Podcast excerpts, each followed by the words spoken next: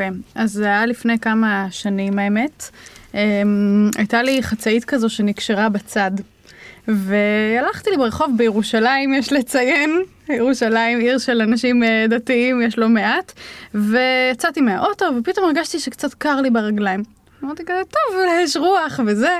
וזה היה ברחוב העצמאות, למי שמכיר, יש שם אה, הרבה, הרבה תנועה ברחוב של גן העצמאות. ופתאום כזה מכוניות סופרות לי מכל הכיוונים, מכוניות לפניי, מכוניות מאחוריי, ואני נוסעת. קצת את הכביש, אני יורדת, אני מסתכלת למטה ואני רואה שאני בתחתונים. לא מאמין. בכביש, והחצאית נשארה תלויה על הרכב שיצאתי ממנו. כמה רחוק זה היה מהרכב? זה לא היה רחוק, זה היה איזה עשרה מטרים, אבל זה... עשרה מטרים זה רחוק. אבל זה ממטר. מספיק. זה מספיק כדי לרצות לקבור את עצמי בגן העצמאות. וואו. אה, זה, זה פדיחה שעולה לי כשאתה שואל אותי על פדיחה. מתי, אה, מתי זה קרה? אני חושבת שזה היה לפני איזה חמש שנים, אבל זה, זה עדיין כאילו זה היה אתמול. התגברת עליה? התגברתי. תגידי, את פסיכולוגית, נכון? אני לא פסיכולוגית קלינית. אה. אז את לא יכולה לטפל בעצמך. אני, אני יכולה לטפל בעצמי. ב... פסיכולוגים קליניים לא מטפלים בעצמם, נכון? אה, בגדול תמיד כל. פסיכולוג הולך לפסיכולוג, אף אחד לא מטפל ממש בעצמו, כן. אבל אה, יש לי מסאג'יסט שאני הולך אליו קצת, ולא מזמן הוא הסביר לי שאתה יכול לטפל בעצמך בגוף, זה מעניין. כאילו יש כל מיני תרגילים שהוא למד לעשות לעצמו, וככה ככה הוא התחיל להיות uh, מסאג'יסט, היה, הוא עבד בהייטק וכל הזמן היה נתפס לו כל השרירים שלו מהישיבת מחשב. הוא התחיל לקרוא וללמוד על השרירים ואיך הכל עובד, ואז הוא התחיל לסדר את זה. אולי אני אביא אותו גם לפרק. אבל אצל פסיכולוגים זה לא כל כך עובד, נכון? נראה לי תלוי בפסיכולוג, תלוי מה זה לטפל, כן? לטפל זה ממש אה, תחום רחב. כן. לא, אז נגיד איך מתגברים על אה, כזה סיפור עם אה, חצאית. הומור. עם? הרבה הומור, כן, זו- השיטה שלי להתמודד עם סיפורים כאלה. הבנתי. אה, אבל אה, יש הרבה כאלה בחיים. טוב, אז אה, איתנו יהודית כץ, אני קורא לך דוקטור, אני קורא לך, את רוצה להיות לא, פרופסור היום, מה את תקרא רוצה לי להיות? פשוט יהודית. יהודית, טוב. אז יהודית כץ, שבדרך כלל השם שלה צמוד למילים פסיכולוגיה חיובית, נכון? היא עושה המון דברים שקשורים לדעתי לעולם החדש. את גם מרצה, את גם יש לך טור בהארץ, יש לך פודקאסט מהמם, ואני תודה. אפילו התארחתי אצלך. זה היה אחלה אז פרק. אה, זה היה ממש ממש ממש כיף. אה, ואת מרצה על פסיכולוגיה חיובית ואת עושה סדנאות על פסיכולוגיה חיובית ובעצם אם אני צריך לתאר את האג'נדה שלך כדי אה, להעיד על עיסתך אז את רוצה לעזור לאנשים להטמיע את הפסיכולוגיה החיובית לתוך חיי היום יום שלהם פשוט כדי שישפרו את איכות החיים שלהם נכון? פשוט כי כל אחד רוצה לחיות טוב יותר. כן, אה, נכון. ופסיכולוגיה חיובית זה באמת הרוב, אבל זה לא, זה לא הכל. בסוף זה, זה התחום המרכזי שאני ככה מסתובבת סביבו, אבל יש גם את כל הנושא של אה, טיפול קוגניטיבי התנהגותי ואימון פסיכולוגי. אה, ו- את וב- עושה את זה גם? כן, CB- CBT? CBT? כן, אני עושה וואי, את זה אני גם. מת לשמוע על זה המון. אז אה, זה מדהים בעיניי. וזה קשור מאוד להרבה דברים מה, מהדברים של הספר שנתתי לך מתנה. נכון. יש שם, הגיע אליי יום אחד אה, אה, חבר רחוק שהוא מטפל CBT והוא אמר לי, תשמע, אם תקרא כמה ספרים על CBT אתה תראה שבאינטואיציה שלך אתה הבנת כמה דברים שפשוט ככה אנחנו... נכון, אה, אני גם חשבתי על זה כשקראתי את הספר אה וואלה?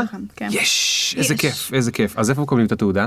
איפה מקבלים את התעודה? שאני מוסמך בוא תחתום CBT. אחר כך אה, מאחורה. אוקיי. טוב, אז אנחנו נתחיל תכף. אה, ברוכים הבאים, אנחנו בפרק 36, אני לא. מתחייב, יכול להיות שזה 35, ונראה לי. זה 36, 36. של פופקורן, שבו אני מדבר עם אנשים מעניינים כמו יהודית, והאמת היא שלפני שני פרקים דיברתי עם אחיך, דוד כץ. אה, מאוד שונים, מתעסקים בדברים מאוד מאוד שונים, אבל שניכם אה, חייכנים ושמחתם לבוא להתארח. אה, יש. לנו גם עוד אח אם אתה מחפש. אה וואלה? כן. מה הוא עושה? הוא ארכיטקט. כזה עוד לא היה לי, כן. אז אנחנו נדבר על זה אחרי זה. אמ, והמטרה של פופקורן היא לספר לכם איזה עוד דברים בעולם אפשר לעשות שאתם לא עושים, וגם לעזור לכם אה, לעבור את, ה, את אה, שינויי קריירה כאלה ואחרים במידה שאתם עושים, וגם פסיכולוגיה חיובית, אנחנו נדבר עליה היום בהקשר של אה, קריירה. והחלום הרטוב שלי תמיד בפודקאסט הזה זה שאתם תשמעו כל מיני רעיונות פה ותקבלו אותם ות... ת, תפילו אותם על עצמכם, ובסופו של דבר אולי אני גם אה, אראיין אה, אתכם. אז אה, אנחנו מתחילים עם יהודית בעוד שנייה. Yeah.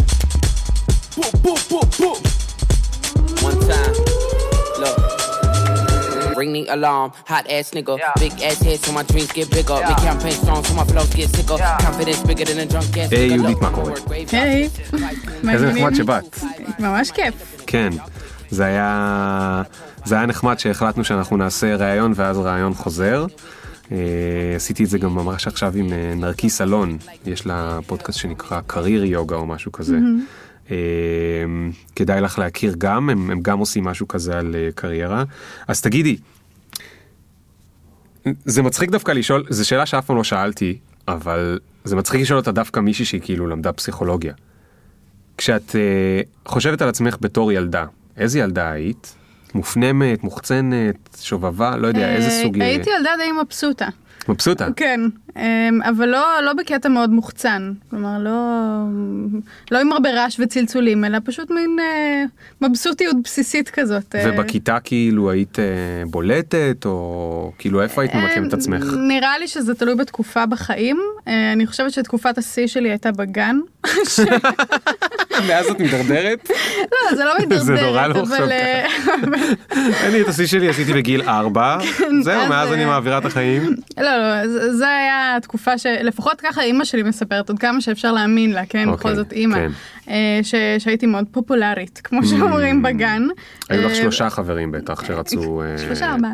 ארבעה. ו- וביסודי גם היה סבבה, אני חושבת שהחטיבה זה אולי בשביל כולם, אבל תקופת השפל פחות או יותר.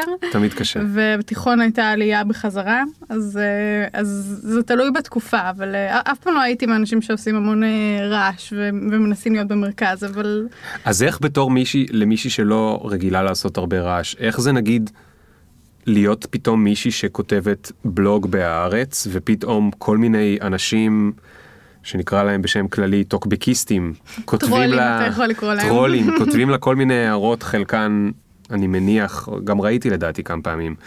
לא קשורים לחיים, זה, זה, זה, זה, זה מכאיב לך, זה נכנס לך עמוק, או שבכלל לא מזיז לך? אה, בהתחלה זה היה מאוד קשה, אני חושבת שעם הזמן אה, אנחנו מפתחים מנגנונים להתמודד עם זה, אני תמיד אומרת שה, שהעסק זה הטיפול הפסיכולוגי הכי טוב שהיה לי אי פעם. אז, אה, אז גם הארץ וגם דברים אחרים שעשיתי גם לפני כן, כמו אה, לעמוד על במה ולדבר, ובכלל, כל מה שקשור ללצאת לעולם, זה מביא איתו המון המון שאלות של מי אני בכלל, ומי שם אותי, והאם זה בסדר, או האם זה לא בסדר, כלומר זה לא שזה... זה לא שזה בא בקלות, זה תמיד בא ביחד עם איזושהי התפתחות פסיכולוגית גם, ואיזושהי תובנה ש, שזה בא מהמקום הנכון ובזמן הנכון. ו- ובגלל שאת פסיכולוגית אז הכל זה תמיד גם בשני מישורים? יש לך את המישור של המטה כאילו של להסתכל על עצמך כמו ולנסות לנתח את עצמך או משהו כזה.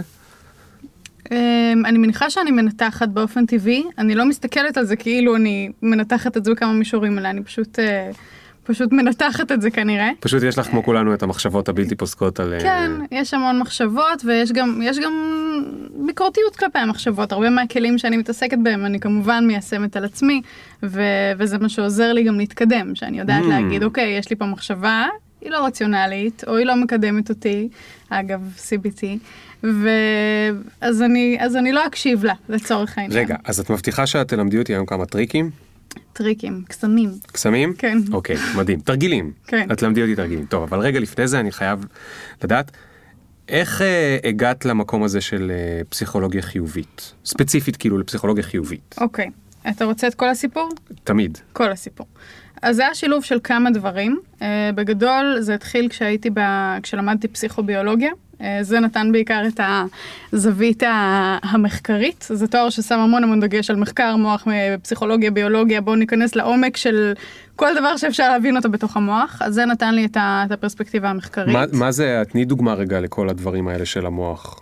אה, בגדול אתה לומד בתואר הזה כל דבר החל מאיך עובד תא עצב, איך, איך המידע עובר במוח שלנו, אה, מה קורה כשיש פגיעות מסוימות במוח, באיזה אזורים במוח הדברים קורים.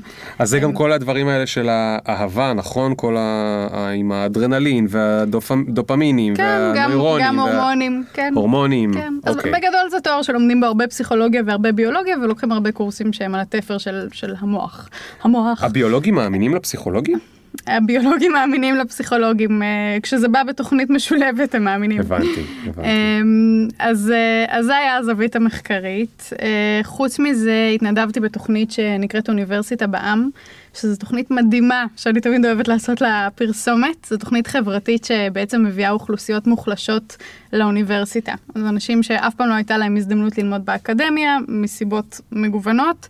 אה, מגיעים לאוניברסיטה פעם בשבוע וסטודנטים מלמדים אותם. Hmm. פסיכולוגיה, מנהל עסקים ומשפטים. אז אני לימדתי פסיכולוגיה והייתה לי כיתה של, אה, של נשים, החל מאסירות משוחררות, אה, נרקומניות לשעבר, נשים עגונות מהקהילה החרדית, באמת מגוון, והייתי מלמדת אותם פסיכולוגיה כל שבוע, וכל פעם זה היה נושא אחר, החל אפילו מ... שעוד היית סטודנט כבר לימדת אותם פסיכולוגיה. כן. זאת אומרת, מה שלמדת לפני שנייה כבר לימדת. לגמרי, מעניין. ולפעמים גם דברים שלא לימדתי. Hmm. זה, כי אתה רוצה לבנות שיעור, אז אתה הולך וחוקר. חוקר משהו, הרי אתה לא הולך ומלמד את התיאוריות בהכרח והדברים הרחוקים מהשטח, אתה כל הזמן חושב מה יעניין את הבן אדם שעכשיו רוצה לקחת את זה לחיים שלו ולא איזה תיאוריות לומדים בהכרח בפסיכולוגיה או כלומר. אוקיי, okay, אז זה כבר הפכת, קצת הסתכלת על יישומית, על פסיכולוגיה כן. יישומית. נכון. וגם זה היה פעם ראשונה שעמדת מול קהל? זו לא הייתה פעם ראשונה, הדרכתי גם לפני זה בכל מיני מסגרות, אבל זה, זו הייתה הטבילה האמיתית. עם, כי... קהל, עם קהל קשוח. כן, זה גם היה קהל קשוח, וגם אני הייתי סטודנטית, והן נשים מבוגרות שעברו המון דברים בחיים, וזה כבר התחיל המון שאלות של מי אני בכלל, שיעמוד כאן וילמד אותן פסיכולוגיה, הן יכולות ללמד אותי פסיכולוגיה. אז, אה, אז, אז שם היה המון את האיזון הזה בין, אה, בין מה אני יכולה לתת, לכמה אני מקבלת מהם גם, וראיתי את זה בצורה מאוד שוויונית. שוויונית, כלומר זה, זה גם חלק מהאג'נדה של התוכנית הזו, אבל בכל מקרה, אז, אה, אז הייתי מעבירה להם שיעורים בפסיכולוגיה, שיעורים מגוונים, ומתישהו החלטתי להעביר שיעור על פסיכולוגיה חיובית, כשעדיין לא ממש הכרתי את התחום. מבחינתי זה היה ברמת הכותרת, נשמע לי כן. טוב, אני יודעת שיש תחום כזה אחד. בפסיכולוגיה, כן, אי שם שיעור שמונה יגיע, זה זה. וכשהתחלתי להתכונן לשיעור ולקרוא ככה את הדברים, פתאום נפל לי איזה אסימון של וואו, איך אנשים לא יודעים את זה? איפה זה היה עד עכשיו? ומצאתי את עצמי קוראת ספר אחרי ספר אחרי ספר בשביל להכין שיעור שיכלתי גם להכין אותו מערך אחד בוויקיפדיה, כן? כן אבל, כן. אה, אבל מצאתי את עצמי נשאבת לילות. כאילו בשביל השיעור הזה, אבל בתכלס בשביל, אה, בשביל עצמי, כי ממש נהניתי מזה. ו- וכמה שהתעמקתי בזה יותר, התחושה הזאת התחזקה. זה משהו שהיינו צריכים ללמוד בכיתה א'. את זוכרת משהו, משהו ספציפי שם מהדברים כאילו שממש הוא היה גדול בשבילך? וואו, היו כל כך הרבה. היה את, את כל הנושא של, אה, של אושר. כלומר, מה אנחנו חושבים שיגרום לנו להיות מאושרים ומה בפועל קורה וכמה פער יש לנו בתפיסה של אם יהיה לי ככה וככה אז אני אהיה מאושרת וכשאני אסיים את התואר אז אני אהיה מאושרת וכשיהיה לי חבר אז אני אהיה מאושרת ואופס זה לא נכון. כי, כי האושר הוא הרבה יותר מורכב מזה והרבה כן. יותר אמ, והרבה יותר תלוי בגורמים פנימיים מזה. אה, היה את כל הנושא של ללמוד להעריך את מה שיש לי בחיים, וכמה זה תרגיל שאנחנו יכולים בקלות לאמן את המוח שלנו לשים לב לדברים האלה. Mm. ואיך אנחנו מתייחסים לדברים קשים שקרו לנו, ואיך הם מעצימים את הדברים הטובים שקרו לנו, והכל התחבר לי לאיזשהו מקום, במיוחד למול האוכלוסייה הזאת של למה לא מלמדים אותם את זה? כלומר, זה אוכלוסיות שהרבה דוחפים להם רק אה, איך... איך להתמודד עם הקושי והכל קשה ואיך מתמודדים ומה אם שנייה לחזק את הטוב ו... mm. ולהשתמש במשאבים שלנו. יפה. אז, אה, אז משם זה צמח. ו... את יודעת שנייה רגע את נורא הזכרת לי עכשיו ספר אני לצערי לא זוכר אולי תזכרי את השם שלו שדיבר על כמות הדברים המקבילים שיש בין בודהיזם לפסיכולוגיה. כן, כל הדברים שאמרת עכשיו זה כאילו את התחלת לעשות הרצאה על בודהיזם, להעריך את מה שיש לנו mm. ולהסתכל על הטוב, ולהבין שאושר לא טמון בחפצים אלא ב...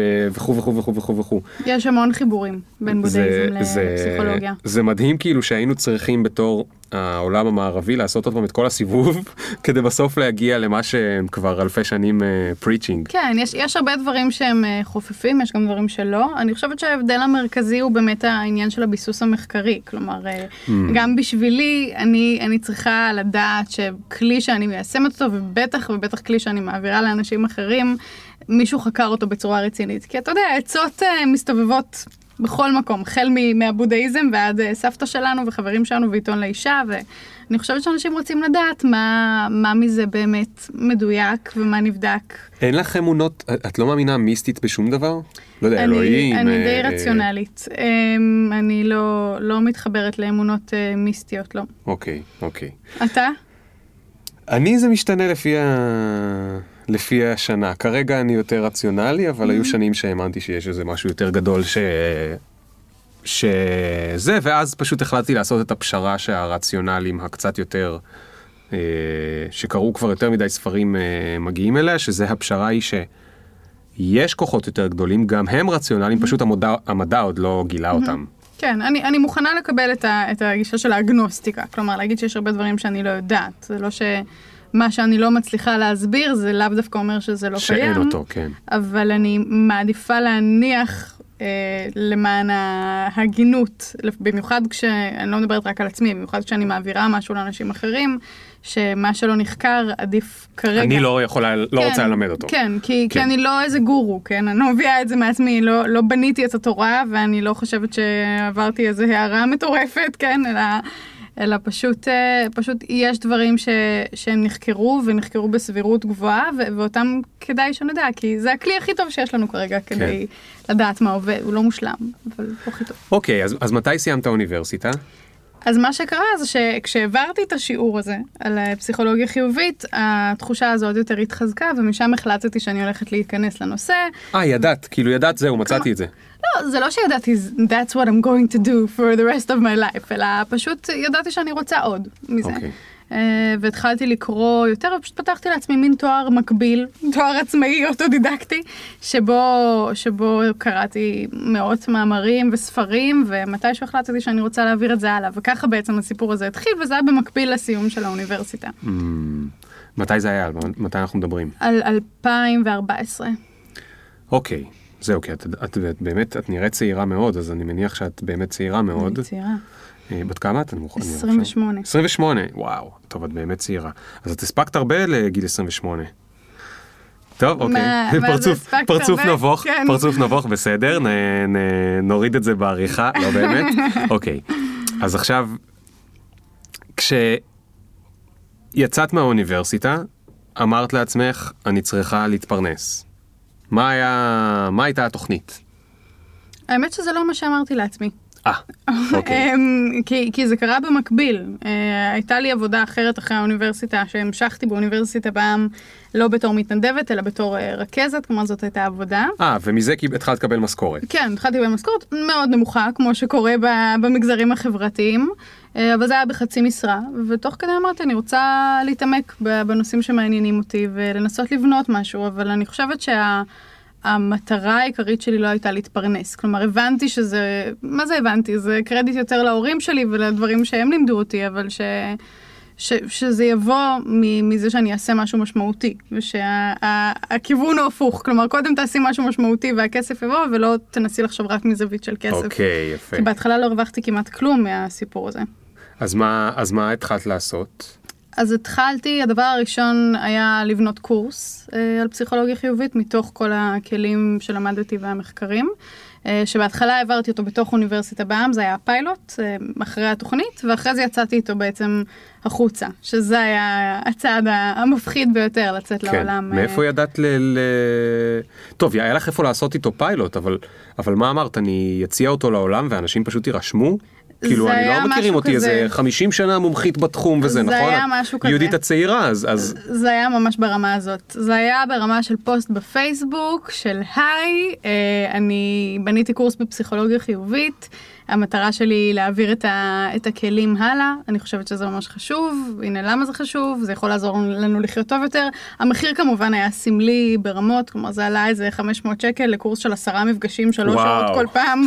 כלומר, כן, זה מאוד סמלי. אה, זה היה מאוד סמלי, אבל המטרה של זה לא הייתה לעשות מזה קופה, אלא באמת פשוט לבדוק את הדבר הזה ולראות איך זה כן. הולך. נו, ומי נרשם? ונרשמו אנשים, פתחתי שני מחזורים בבת אחת. לא מאמין לך. כן, אה, לקח הרבה זמן לאסוף את האנשים, והיו משהו כמו עשרה אנשים בכל קבוצה, אה, כי זו סדנה, זה צריך אינטראקציה אינטימית, כן. אה, אבל, אה, אבל נרשמו.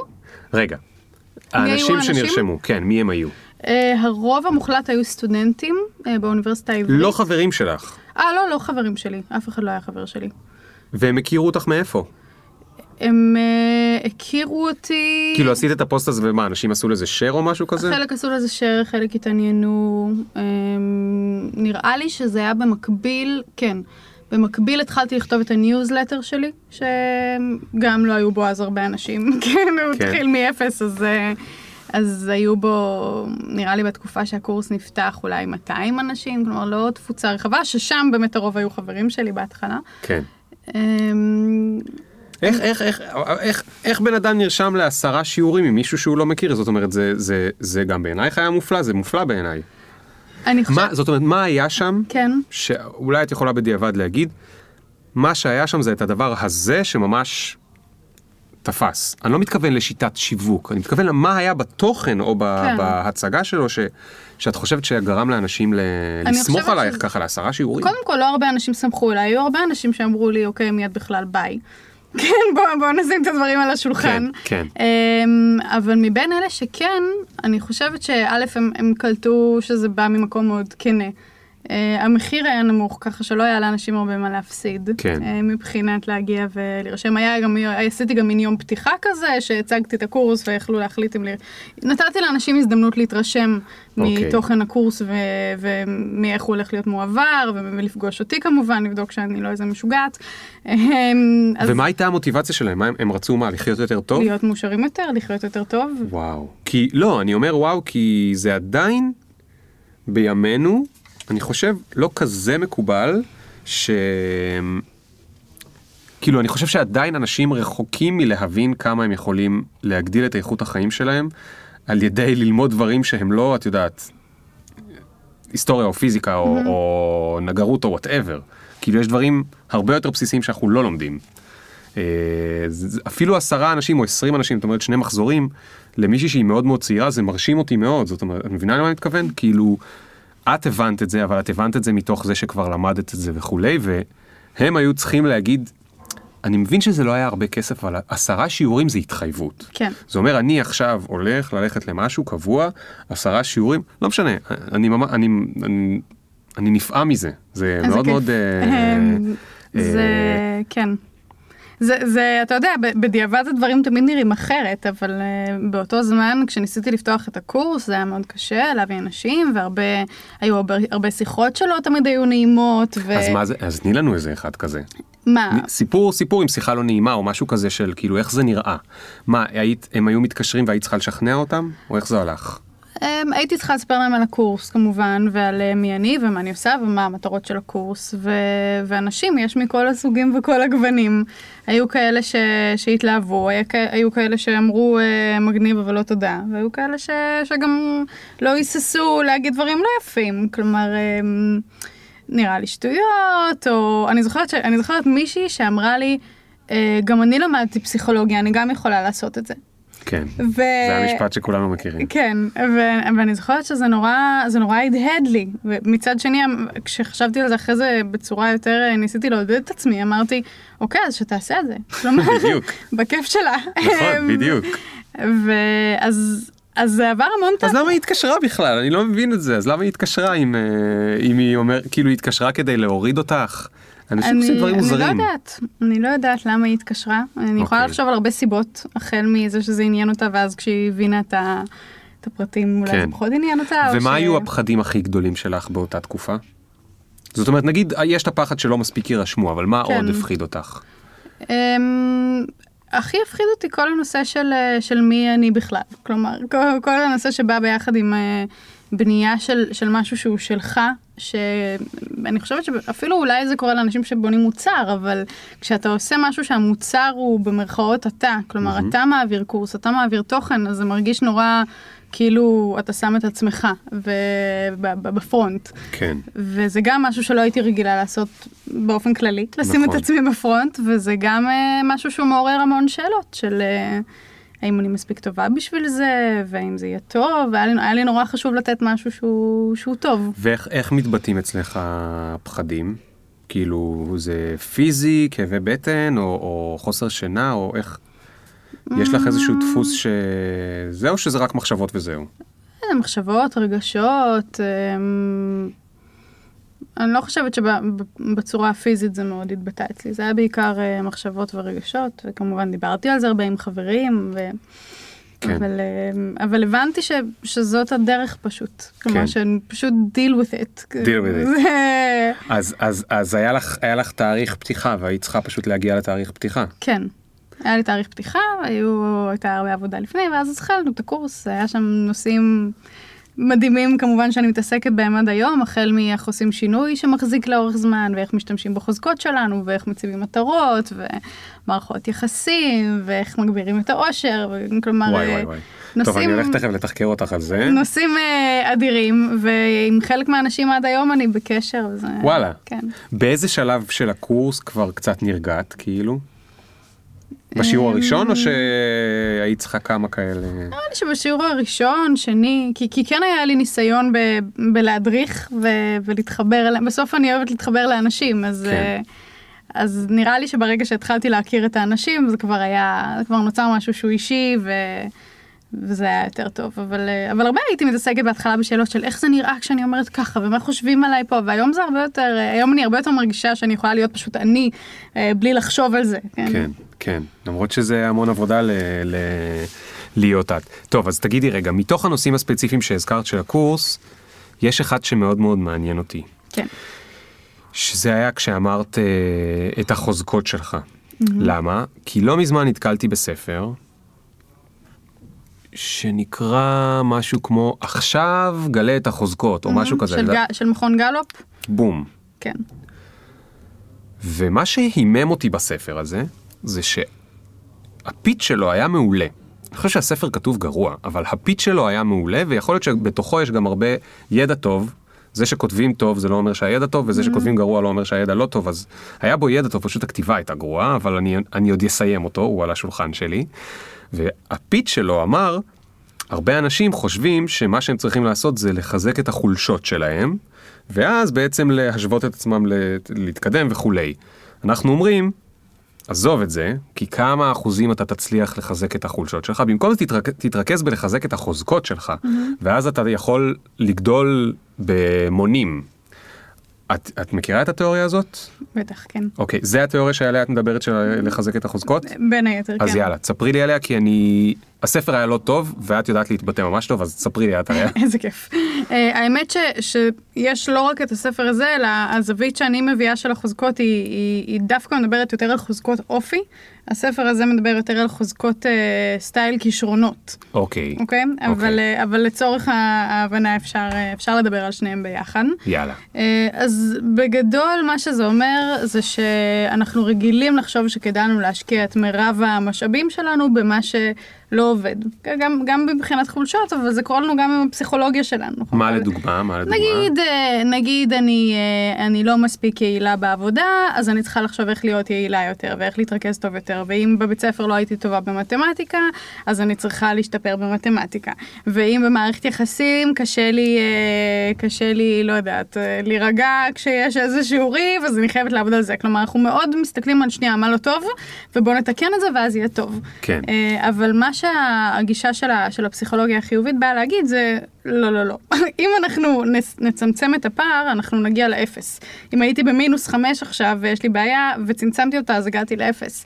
אבל אני לא רוצה להיות באפס, אני רוצה להיות בעשר. Okay. אני רוצה להיות אוקיי. בעשרים. אני, אני לא רוצה רק שלא יהיו לי בעיות, אני רוצה ש, שיהיו לי יתרונות, אני רוצה שיהיה לי טוב, אני רוצה חוסן נפשי, אני רוצה להרגיש טוב. ו, וכדי להגיע לזה, אני חייבת לשאול את עצמי, מה כן עובד ואיך אני משתמשת בזה. ואני חושבת שכל אחד יכול לחשוב על משהו שהוא, שהוא עושה טוב, או בא לו בקלות, או איזשהו תחום בחיים שהוא מוצא את עצמו, ישר פורח בו. נגיד אם זה מערכות יחסים, או מספרים, או, אה, או סיטואציות חברתיות מסוימות, ש, ששם זה, זה פשוט פורח, וזה פורח בענק. כן. ו, ושם יש לנו הרבה יותר אפשרות לגדול, וזה מה שהמחקרים מראים, שיש לנו הרבה יותר פוטנציאל גדילה mm. בתחומים שאנחנו חזקים בהם, מאשר בניסיונות לצמצם את החולשות שלנו. אז במקום שאני אעבוד נורא נורא נורא נורא נורא קשה כדי, אני לא יודע, להיות טוב ב...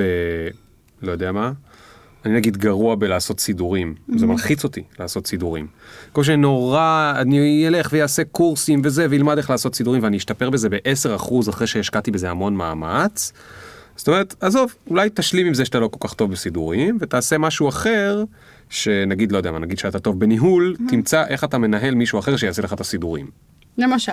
אוקיי, איזה עוד דוגמאות יש? יש איזה- אגב, אה, יש על זה תמיד, אה, יש חידה בעולם הפסיכולוגיה שמסתובבת סביב הנושא הזה של, ה, של החוזקות, שהיא הולכת אה, משהו כזה. היא אומרת, יש לנו שני קדים אה, למלא בהם מים לקראת הקיץ. כד אחד הוא, הוא מלא עד החצי, וכד אחר הוא, הוא ריק. אוקיי? ויש לך את שני הקדים האלה, איזה כד אתה בוחר למלא עד הסוף, כדי שיהיו לך מים לקיץ. Hmm, מה אתה בוחר? אני כנראה את החצי, כי הוא כבר מלא חצי. כי הוא מלא חצי, אבל אז יהיה לך כד אחד מלא. נכון, אז לא חשבתי על זה מספיק. רוב האנשים אומרים אה, שהם ייקחו את הכד הריק, נכון, ואז יהיה להם כד וחצי. כד וחצי. אבל אז יש catch שמתפלסף בחידה, כמו בכל חידה, ש... שאומר, רגע, הכד הריק הוא שני ליטר, והכד המלא עד החצי הוא 100 ליטר. אה, אבל לא שאלתי בכלל כמה... נכון. ואז מה אוקיי. זה בא להגיד לנו? שבתחום החולשות שלנו, יש לנו, יש לנו פוטנציאל שיפור, זה לא שאנחנו לא יכולים להשתפר. אבל יש לי שני ליטר. כלומר, בסוף אני, אני אגיע לשני ליטר האלה, אבל בתחום החוזקות שלי, שכבר יש לי משהו, אני יכולה להגיע להרבה הרבה הרבה יותר, ולהגיע לתוצאות גבוהות יותר, ולהיות מאושרת יותר מהתוצאות האלה ומהדרך, ו- ולהיות יותר נאמנה לעצמי, ולעשות מה שאני אוהבת. אז למה לא? הבנתי, הבנתי. טוב, אז עכשיו, למרות שנורא מעניין אותי להמשיך לדבר איתך על הנושאים הספציפיים של הפסיכולוגיה החיובית, אני רגע עושה לזה פוז, כי אני עדיין רוצה לסחוט ממך עוד קצת אה, אה, אה, סיפורים על, למשל, איך הגעת למצב שאת כותבת בהארץ. וואי, זה זה לקח עוד הרבה עד לשם. אז יאללה, תקחי אותי בכל הדרך. כל הדרך? כן. אמ, מה עוד היה? עשיתי מחקר אה, במעבדה נוירו-פסיכיאטרית. אה, זה גם קרה פחות או יותר במקביל, הדברים. באיזה ו- מסגרת? אמ, באיזה מסגרת? האמת שזה התחיל כבר בתחילת, ה... בתחילת התואר. אה, רציתי, רציתי נורא לעשות מחקר, הייתי נורא סקרנית, ומי שלא מכיר, בתואר ראשון, מה שמציעים לך לעשות זה פחות או יותר להריץ ניסויים של, אה, של אנשים אחרים. כן. ובאמת בהתחלה הייתי באיזושהי מעבדה פסיכולוגית, ו- וזה מה שעשיתי, הרצתי ניסויים, וחשבתי שזה נורא משעמם. להריץ ניסויים של מישהו. אחר, ולהזין נתונים לטבלה, אמרתי, לא, לא, לא, אני לא, לא רוצה לעשות את זה. וחיפשתי חוקר שיזרום איתי על זה שאני רוצה לעשות מחקר. כלומר... אני- משלך? אבל מחקר משלך זה רק בדוקטורט עושים. אז, אה, אז לא, כלומר, זה לא שהיה לי חשוב להיות היחידה שעושה את המחקר, אבל מה שהיה לי חשוב זה, זה להיות בעשיית המחקר, ולא בהזנת הנתונים, אה, לא לקשר ביצועיסטית. לאנשים, כן, כלומר, לא לחשוב על הרעיונות, לחשוב על ביקורות, לעצב את הניסוי, לא היה לי אכפת אם, אם אני זו שעושה את זה לבד, אבל רציתי להיות חלק וחלק... כן, אבל זה לא לתואר ראשון, גברתי. אז- זה לא מה שעושים בתואר אז ראשון. אני רציתי. אוקיי. אה, אז, אה, אז כתבתי ל- להרבה פרופסורים שעניין אותי מה שהם עושים, ואמרתי להם, תשמעו, אני אבוא בהתנדבות, כאילו, אל תשלמו לי על זה, אני פשוט רוצה ללמוד. ו... והיה את אה, שחר ארזי, שאם הוא מקשיב לנו אז היי שחר, שהוא הוא חוקר, הוא נוירולוג והוא חוקר בהדסה, יש לו מעבדה נוירו-פסיכיאטרית, שהוא בעצם אה, לוקח אנשים מהמון המון תחומים, החל מפיזיקה, ביולוגיה, פסיכולוגיה, פילוסופיה, רפואה, משלב את כולם ביחד כדי לחקור את, ה... את המוח, ו... והוא דווקא זרם על זה. הוא... וואלה. אחלה בן אדם, ו... והצטרפתי למעבדה שלו, ובאמת בהתחלה עבדתי יותר עם, אה, עם מסטרנטים ודוקטורנטים אחרים, כש... כשגם בפרויקטים האלה היה לי חלקים שהם חלקים, מיני חלקים שלי בתוך המחקרים שלהם, כלומר זה לא שרק הייתי הזרוע המבצעת שלהם. אה, ובהתחלה זה היה מחקרים יותר, אה, יותר מוחיים על מבנים של המוח וכל מיני שינויים שהמוח עובר, ואחר כך זה היה מחקרים, אה, כשאני כבר הייתי לבד על המחקרים, ואחרי זה גם כתבתי על זה מאמרים, שהיו יותר בכיוון הפסיכולוגי. כן. אז את מבינה מה את עשית פה בעצם לעצמך, אני לא יודע אם במודע או לא במודע. את העלית את תחושת המשמעות שיש לך מהשהייה במעבדה, כי העלית את האוטונומיה שלך, נכון? הרי דניאל פינק מדבר על זה, בטח כן. עוד איזה 14 אחרים מדברים על זה. ככל שיש לנו יותר אוטונומיה, אנחנו יותר אוהבים את מה שאנחנו עושים. אוטונומיה זה כמה אני מחליט על הזמן והמשימות שאני עושה במהלך היום. אז אמרת, במקום להיות ביצועיסטית של מישהו, אני אמצא מישהו שייתן לי הזדמנות שאני אוכל להיות אוטונומית ולהעלות רעיונות משלי, וכנראה שזה גם עזר לזה שאת גם תהיה לך יותר מוטיבציה, וגם את יותר תתחברי למה שאת עושה. נכון. אה, ואולי גם בגלל זה את מאוד מאוד אוהבת את מה שאת עושה. נכון, ש, שאגב, גם שם זה לא היה חף מקושי, כי בס, בסופו של דבר הייתי הסטודנטית היחידה שהייתה בתואר ראשון בין מסטרנטים ודוקטורנטים כן. uh, במעבדה הזאת. אבל uh, בסופו של דבר זה, זה גרם לי, זה עזר לי לצמוח. כן. Uh, ביחד עם, ה, אגב, טיפול פסיכולוגי תוך כדי עשייה, אז ביחד עם, ה, עם ההבנה ש... שאני מרגישה שאני לא יודעת כלום, ואני באמת לא יודעת כלום לעומת כל האנשים האלה. אני מרגישה שאני, את מה שבאמת קורה. כן, אה, אבל זו תחושה קשה, גם, גם כשיש לזה כביכול לגיטימציה, כלומר גם כשאתה כן. יודע להגיד, אוקיי, אני בתואר ראשון בשנה ב', אה, והם בדוקטורט או במאסטר שלהם, זה עדיין מרגיש לא נעים. נכון. כלומר, כשאתה בחברה כזו. אבל, אבל לאט לאט הבנתי שזו הדרך שלי ללמוד, כלומר, ככה, ככה מתפתחים. אמ, ואגב, הדיון שלנו על חוזקות, הסיבה שלא המשכתי במחקר זה פשוט כי פחות נהניתי מזה, מ- מלהעביר את, ה- כן. את הידע הלאה. כלומר, התחושה הזו ש- שיש המון המון ידע שנשאר באקדמיה, אה, היא, היא מאוד צרמה לי, שהנה, חקרתי עוד משהו ומי יקרא את זה. עוד אנשים שחוקרים את אותו תחום, כן. במקרה הטוב. כן, אה, וזהו. וזה מדהים שהיה לך את האוניברסיטה בעם הזה, כי היה לך רגע, תחוש, היה לך לשנייה את התחושה מה קורה כשמשתמשים במה שיש באקדמיה כדי להשפיע על אנשים עם בעיות. נכון. נכון. טוב, אז מה עשית אחרי זה? אז זה הכל היה במקביל, אין לי ממש mm. אחרי זה, 아, אבל אוקיי. אה, אם נחזור לנקודה של האחרי, הקורסים, אה, אז בשנה הזו בעיקר בניתי עוד ועוד אה, קורסים, ועברתי משהו כמו 14 מחזורים. וואו. אמ, שכולם הכותרת שלהם הייתה פסיכולוגיה חיובית? כן, היו להם וריאציות קצת שונות, חלק היו יותר מפגשים, פחות מפגשים, דגשים, נגיד היה קורס שיותר שם דגש על שינוי הרגלים, קורס שיותר שם דגש על פרודוקטיביות. איפה הקורסים קרו? אה, הייתי שוכרת כיתה אה, בירושלים, פשוט משלמת על כיתה לשעה, ובמרכז העיר, ושם מעבירה אותם. נפלא. אה, והיה כמה שעברו בתל אביב, שגם שם פשוט שכרתי כיתה, כלומר... נפלא. אוקיי. ומשם התגלגל, התחיל להתגלגל הנושא של המפגשים האישיים. כי היו הרבה אנשים בקורס שאמרו לי, רגע, אני, אני רוצה עוד, ואני רוצה שנעשה את זה מותאם אליי. ואמרתי, hmm. אוקיי, אז בוא נתחיל פשוט להיפגש ואני אעזור לך. כלומר, זה לא התחיל ממשהו רשמי. ולאט לאט שמתי לב ש, שגם זה מאוד נחמד, כלומר. אבל את פתאום כאילו התחלת להיות מטפלת. הרי מה זה מפגשים אישיים? אז, אז איך קראת לזה? יועצת, מטפלת? אה, אה. בתור התחלה לא קראתי לזה שום דבר, כי, כי פשוט זה היה אנשים שהיו אצלי בקורס שאמרו לי, אני רוצה שתעזרי לי אבל ליישם... אבל הם שילמו לך על המפגשים האישיים. נכון, אה, ליישם את מה שדיברנו עליו בקורס, אבל בצורה יותר אה, ספציפית אליי. אני אגיד לך מה אני שואל. כן. את הרי למדת פסיכולוגיה. כן. בפסיכולוגיה יש פסיכולוגיה קלינית. נכון. שזה כאילו נחשב יותר ככה כזה... זה המסלול הסטנדרטי. יותר, לא רק סטנדרטי, זה גם צריך להתאמץ עוד קצת ולעשות עוד איזה התמחות עוד וכולי, הרבה. עוד הרבה. הרבה מאוד. יופי. עכשיו, דיברת קודם קצת על המחשבות האלה של המי אני בכלל. Mm-hmm. יש משהו שאני מאוד זוכר מהאקדמיה, שזה כל הזמן נותנים לך להרגיש אולי לא בכוונה, אבל כל הזמן נותנים לך להרגיש שאתה כאילו תולעת. Mm-hmm. למה? כי אם אתה בזה אז יש מסטרנטים, ואם אתה מסטרנט אז יש דוקטורנטים, אם אתה דוקטורנט יש פרופ... אה, דוקטורים ויש פוסט ויש פרופסורים ויש כאלה עם קביעות ויש mm-hmm. אמריטוס. Mm-hmm. אז, אז תרגיע כאילו עם מה שאתה מתלהב. Mm-hmm. עכשיו, אני רוצה לדעת האם היו לך תחושות כאלה של את פתאום פוגשת אנשים אחד על אחד, את למדת פסיכולוגיה, אבל לא למדת פסיכולוגיה קלינית, ואז את אומרת, רגע, מותר לי בכלל? כאילו... זאת אומרת, התחושה הזאת של הלתת לעצמך רשות ל- לעשות את זה, למרות שזה כאילו לא מה שהאקדמיה אמרה לך, את מטפלת. Mm-hmm. Uh, בטח שהיו תחושות כאלה, קודם כל. Um, אני תמיד השתדלתי להתמודד איתם דרך זה שאני מאוד כנה עם אנשים ו- ופותחת בפניהם את התמונה כפי שהיא. כי הרבה פעמים אנשים היו, היו מתבלבלים ואומרים לי, אה, את פסיכולוגית? ואז אומרת, לא, שנייה. אני 1, 2, 3, למדתי את זה, עשיתי את זה, מה שאני מאמינה זה ככה. כלומר, אחד הכלים שלי להתמודד עם זה היה פשוט כנות. אה, כדי לא להרגיש שאני יוצרת איזשהו מצג אה, שווא. ו, וכמובן דרך הנושא של המחקר שלי היה מאוד חשוב, אמרתי אני, אני מביאה את הדברים ש, שנחקרו וחשוב לי להיות כל הזמן על הדברים הכי, הכי חמים במרכאות ש, שיצאו מהמחקר.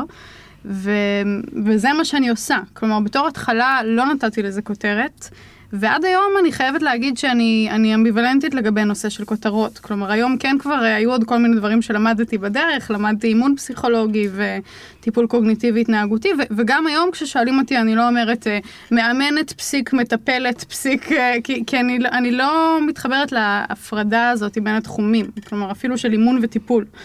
בסוף אנשים רוצים לחיות יותר טוב, רוצים להרגיש יותר כן. טוב. אה, יש כלים מסוגים שונים, לאנשים שונים מתאימים כלים מסוגים שונים. יש אנשים שרוצים נורא לחפור פנימה ולהבין וללכת אחורה להיסטוריה שלהם, שזה משהו שאני דרך אגב לא ממש עושה. אה, ויש אנשים שרוצים אה, רוצים לפתור בעיה קונקרטית ו- ולהתקדם ולראות את התוצאות, שזה יותר לכיוון של מה שאני עושה. אז, אז מצד אחד אני לא מגדירה, מצד שני אני גם נורא נזהרת לא להיכנס למקומות שאני לא מרגישה שאני יכולה להיות מקצועית בהם. כלומר, זה, זה חשוב לומר. אוקיי, אז התחלת גם לעשות את הטיפולים, או אני לא יודע איך את קוראת, מפגשים, כן. אוקיי? כדי לשמור על שפה ניטרלית שלו זה, אה, אחד על אחד, ומתי ההרצאות התחילו? והרצאות, אני חושבת שהן גם היו איזושהי תולדת משנה של הקורסים, שאנשים אמרו לי, רגע, למה שלא תבוא, אנשים שהיו אצלי בקורס, למה שלא תבואי אה, להרצות אה, בעבודה שלי, או במשהו שאני מארגן. אה, דרך הניוזלטר ש, שסיפרתי עליו קודם, שרץ במקביל, גם אה, לאט לאט נחשפתי ליותר אה, אנשים, והם גם הזמינו אותי להרצאות. כלומר, ככה זה בעיקר נולד, כשגם שם היו המון ניסיונות של אני ניסיתי להציע.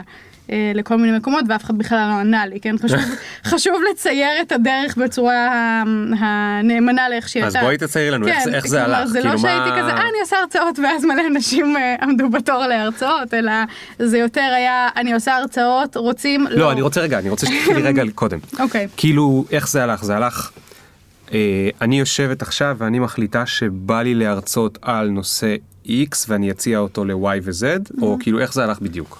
Um, הבסיס של זה היה פשוט הנושאים שהעברתי בקורס, בגלל שהתחלתי לבנות קורס שהוא היה איזה 30 שעות של תוכן, אז, אה, אז הצעתי בתור התחלה את הנושאים ש, שהתעסקתי בהם בעיקר בקורס. אבל איך, איך ידעת, כאילו, איך ידעת נגיד אפילו איזה מהנושאים לבחור? יש שם עשרה נושאים נגיד, אז... Um, אני חושבת שעשיתי מין, uh, מין דף עם כל האפשרויות, כלומר uh, עם הנושאים ותקצירים שלהם. אה, אוקיי, אז עשית ממש, אה, הכנת כזה פמפלט שאת מ- כן, מציעה... אני חושבת שזה היה תלוי במקרה, היו מקרים גם שפנו אליי ואמרו לי אנחנו רוצים הרצאה על, ואז... לא, עזבי את אלה שפנו אלייך, אני רוצה כן. לשמוע על אלה שאת פנית אליהם. אה, אוקיי, אז, אז בדרך כלל פשוט הייתי שולחת אה, רשימה של כמה נושאים, בעיקר מתוך הנושאים שהיו בקורס, והצעתי. למי נגיד. שלחת? אה, התחלתי מכל מיני עמותות וארגונים, אה, התחלתי גם בעיקר מלהציע את הקורסים לעוד מקומות, Hmm. אה, שז, שזו בדיעבד הייתה טעות, אה, למה? דרך אגב. כי, כי אנשים לא רוצים משהו גדול בתור התחלה, Hmm. אה, לקח לי זמן להבין את זה, שזה יותר קל. אה, להציע הרצאה מאשר קורס. נכון, אז, נכון, זה אה, לקח מאוד חשוב. כן, אז לקח לי זמן להבין את זה, ופשוט כי אני מאוד התחברתי לסדנה, לקורס, בגלל שאתה מיישם לאורך זמן ואתה יכול לראות שינוי, אז זה יותר התחבר לי עם האג'נדה שלי, כן, זה והרצאה זה עושה משהו אימפקט. שהוא הוא מאוד כיף ונחמד, אבל אתה לא יודע מה קורה אחר כך. כלומר, כן. הקשיבו לך איקס אנשים ולך תדע.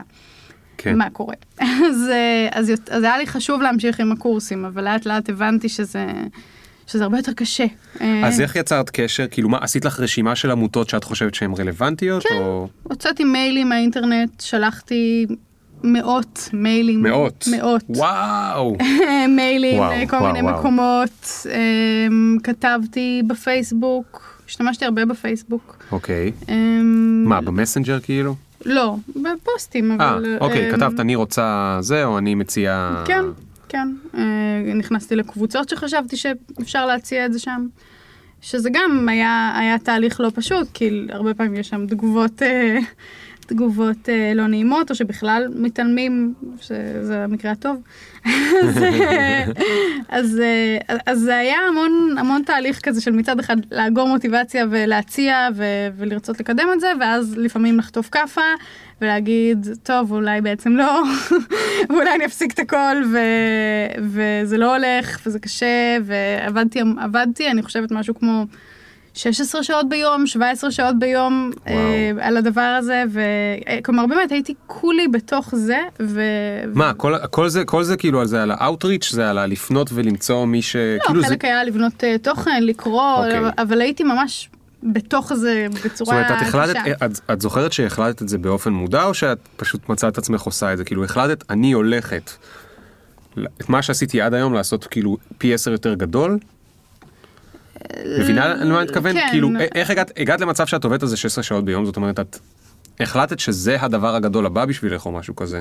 כאילו, הייתה לך אסטרטגיה, אמרת בעוד 10 שנים אני רוצה להיות ככה לא. וככה, או שרק אמרת, אני יודעת מה היום אני רוצה? לא הייתה לי אסטרטגיה לעוד עשר שנים, אבל הבנתי שזה מה שמעניין אותי היום, ואני רוצה להתפתח בזה. אוקיי. אה, כלומר, עד היום, גם היום כשאתה שואל אותי מה את, איפה את רוצה להיות עוד עשר שנים, אני אגיד לך, נראה לאן הפרויקטים הבאים. כן, אה, לא, אני לא אשאל אותך את זה, אה, אני לא אתה שואל את זה. אוקיי, אתה גם אה, קשה לך לענות על זה? אני, חושב שזה שאלה חמודה, לא יותר מזה, כן. לא יודע מה אפשר לעשות איתה. אז, אז, אז אין לי תוכניות לעתיד המאוד רחוק, אבל, אה, אבל אז פשוט גם נשאבתי לזה ונהניתי מזה, וגם אה, רצ- רציתי לבנות את הדבר הזה. כלומר, בסוף רציתי לפתוח עוד קורס לצורך העניין, כן. והיה לי, זה היה לי כיף. כן. אז, אה, ובשביל שזה יקרה, היה צריך לעבוד אה, מאוד קשה. תגידי, בתוך כל זה, יש איזשהו שלב שבו את יושבת עם נייר ועיפרון ועושה חישובי מספרים? אם אני אעשה שלושה קורסים בחודש, אני אביא הביתה איקס אלפי שקלים וזה? או שמעולם לא עשית דבר כזה? אמ, שזה הכל תמיד היה בדיעבד, כמה הצלחתי לעשות עד היום. אני חושבת שאולי היו מדי פעם, אבל לא בצורה מאוד מסודרת. כלומר, לא, לא בצורה סיסטמטית. אמ, מן הסתם, כשהחלטתי כמה קורס יעלה, אז אמרתי, אוקיי, בהנחה שיבואו איקס אנשים, אז, אה, אז, אה, אז אני אכניס כך וכך כסף, אה, חלק מזה ילך לכיתה. כלומר, יותר מהכיוון של לבדוק שאני לא מפסידה כן. כסף. אבל לא עשית לעצמך תוכנית כלכלית. לשנה הבאה או איזשהו משהו כזה. לא, לא ממש, לא. אוקיי. כלומר, כן, כן ניסיתי לשים לב שה, שהרווחים עולים, אבל לא, לא היה איזה אסטרטגיית... וזה הדאיג אותך אי על- פעם? הנושאים האלה? זה הדאיג אותי מהבחינה ש, שאני חושבת שבשנה הראשונה, עם כל זה שעבדתי משהו כמו איזה 16-17 שעות, הייתי מכניסה מזה משהו כמו 3,000 שקל בחודש. כן. שזה כלום יחסית לזמן שהשקעתי אז בזה. איך הצלחת לחיות? אז אמ, עוד קיבלת עזרה. אז, אז גם, אה, גם הייתי עדיין באוניברסיטה בעם, בהתחלה, ששם היה עוד איזה 3,000 שקל בחודש. אה, כן. וגם אה, ההורים שלי עזרו לי, כן. כלומר, אה, שזה כמובן דבר שהוא מקל. ברור, אמ, ברור. וזהו, כלומר, זה, היתרון של, ה, של העסק שלי זה שזה לא עסק שדורש אה, הבנייה של המון משאבים אה, כלכליים מראש, כלומר, המשאב היחיד היה הזמן שלי. נכון. ככה שכל כל פרויקט שעשיתי היה, אוקיי, אני משקיעה בזה זמן, ואני יכולה להפסיד בזה שאני לא ארוויח בכלל כסף, שזה קרה הרבה פעמים, אבל, אה, אבל לא הייתי צריכה, אתה יודע, כמו מישהו שבונה בניין, שצריך כן, קודם כן. כל לבנות אותו, אז, אז נכון. מהבחינה הזו זה, זה היתרון. טוב, אז אה, עכשיו הגענו להארץ. אמ, אפשר לקפוץ לשם, אבל אה, יש עוד משהו בדרך? אמ, התחילו ההרצאות לקהל הרחב.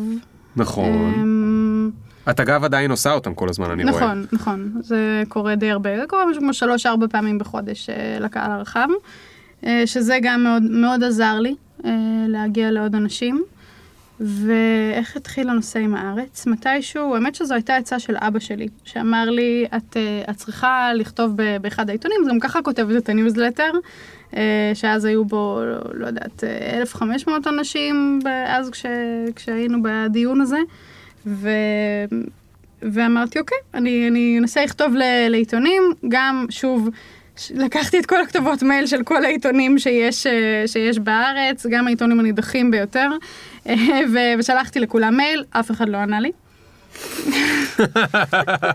אף אחד. אף אחד. אפס. אף אחד, אפס. אפילו. לא ברמה של כזה, נחזור אלייך אחרי הבלה בלה, או תודה, נעביר למי להם. כתבת? לאורחים או ל... אה, כתבתי לכתובות שהצלחתי למצוא ב... אה, אוקיי. באינטרנט, כלומר גם, גם לא הכי הבנתי בדיוק מה המבנה של למי אני אמורה לפנות ומה, אבל פשוט חיפשתי את הכתובות של למי אפשר להציע ושלחתי את המיילים.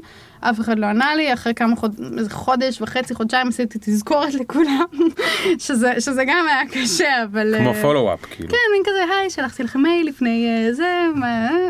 שוב, אני חושבת ש... אני חושבת שגלובס ענו, אמ, והם אמרו, סבבה, תשלחי כתבות לדוגמה. שלחתי להם כתבות, הם אמרו, סבבה. הייתי כבר בקטע של יש, יש, יש, זה הולך, אה, זה הולך לצאת. וזה כבר עבר הגהה, ואמרו לי, אנחנו מעלים את זה, וכל יום אני נכנסת לגלובס וכזה עושה רפרש. כי לא אין לך עם מי לדבר, את צריכה לעשות רפרש. מחכה לראות את הכתבה, לא, כי כבר שלחתי להם את זה, כן, והם אישרו את זה, כן. ומבחינתי זה, זהו, זה באוויר. ו... והכתבה לא הייתה שם, אז שלחתי להם מייל מה, מה קורה, והם כזה, אה, בסוף החלטנו להתעסק בנושאים יותר כלכליים. בסוף לא. כן. ביי. כן, עיתון כלכלי. כן, לא, אבל יש שם לפעמים דברים ש... ברור, ברור, אני צוחק. אז, אה, אז זה ירד מהפרק, אה, והיו עוד כמה, כמה כאלה של, של כמעט, Mm. ומה שהיה עם הארץ, האמת, זה שבמקביל לזה ששלחתי להם, היה עוד, אה, עוד מישהו שאני מכירה, שהוא, שהוא עובד שם, Mm. והוא זרק לעורך, אה, הוא גם אמר לו איזה משהו עליי. בבקשה. אה, מה זה? בבקשה, זה תמיד ככה, נו. שנייה, ב- ועדיין הוא לא ענה. כן. כלומר, אפילו כש, כשהוא כיתב את שנינו ואמר, הנה יהודית, תכיר, דדידי דדדה, היא גם שלחה לך מייל, אפס תשובה. אחרי כמה חודשים אמרתי לו, תגיד, יש מצב שאתה שוב אה, שואל אותו? עדיין הוא לא ענה, ואחרי עוד משהו כמו חצי שנה, הם, אה, הם פתאום פנו אליי ואמרו לי, אה, תקשיבי, אנחנו בונ- בונים עכשיו אה, מערכת חדשה של בריאות, של בלוגים, את רוצה? תצאי לשם. תשלחי לנו שוב כתבות כן. וזה, נבחן, ואז הם אישרו, ו- ומשם זה באמת עבד. אגב, גם חייבים להגיד כאילו... שזה היה ביוני, שנה, לפני שנה. בעצם. כן. חייבים גם להגיד, שימי לב מה קרה פה. זה בסדר שאנחנו מנדנדים לכל העולם על איזשהו משהו, אבל זה לא שהעולם לא מחזיר אלינו תשובה לפעמים רק כי הוא לא נחמד או עסוק מדי. לפעמים העולם באותו רגע לא באמת צריך אותנו. והנה, כשזה יסתדר להם עם צורך, אז הם חזרו אלייך. זאת אומרת, נכון. צריך גם שהצד השני יצטרך בדיוק את נכון. אה, יהודית שתכתוב לו את הדברים נכון, האלה. שזה גם אגב משהו שקרה אחר כך עם ynet, שמלא זמן אחרי זה פתאום איזה מישהי ענתה לי, ואז התחלתי גם לפרסם שם כתבות מדי Mm. פעם, אבל פשוט לא, כלומר לא, לא הצלחתי לעשות גם וגם מבחינת זמן. כן. אה, אז מדי פעם אני מעלה ל-ynet אה, כתבות, אבל זה יותר אה, נדיר. זה יותר לארץ. טוב, אז עכשיו שסיימנו לתחקר אותך על איך עושים דברים מדהימים ואמרת לנו בדרך שאף אחד לא ענה לך, שזה כל מה שרציתי לשמוע בעצם, כי יש כל מיני אנשים שהולכים אימייל אחד ואז הם בוחרים עליו חצי שנה למה לא ענו להם, ואני אוהב לשמוע תמיד את ה... למי שזה באמת הצליח, שהוא מספר שהוא שלח 100. עכשיו אני רוצה לדבר איתך על CBT, כי זה אוקיי. נורא נורא נורא נורא מעניין אותי, שסוף סוף יסבירו לי כמו שצריך. האם את יכולה להסביר לי מה זה, ומה השם של זה בעברית, כן. ואיך זה יכול לעזור לאנשים? כן. אז uh, CBT זה Cognitive Behavioral Therapy, בעברית טיפול קוגניטיבי התנהגותי. מה שזה אומר זה שאנחנו מטפלים גם בקוגניציות, כלומר מחשבה, וגם בהתנהגות, כלומר מה שאנחנו עושים בפועל.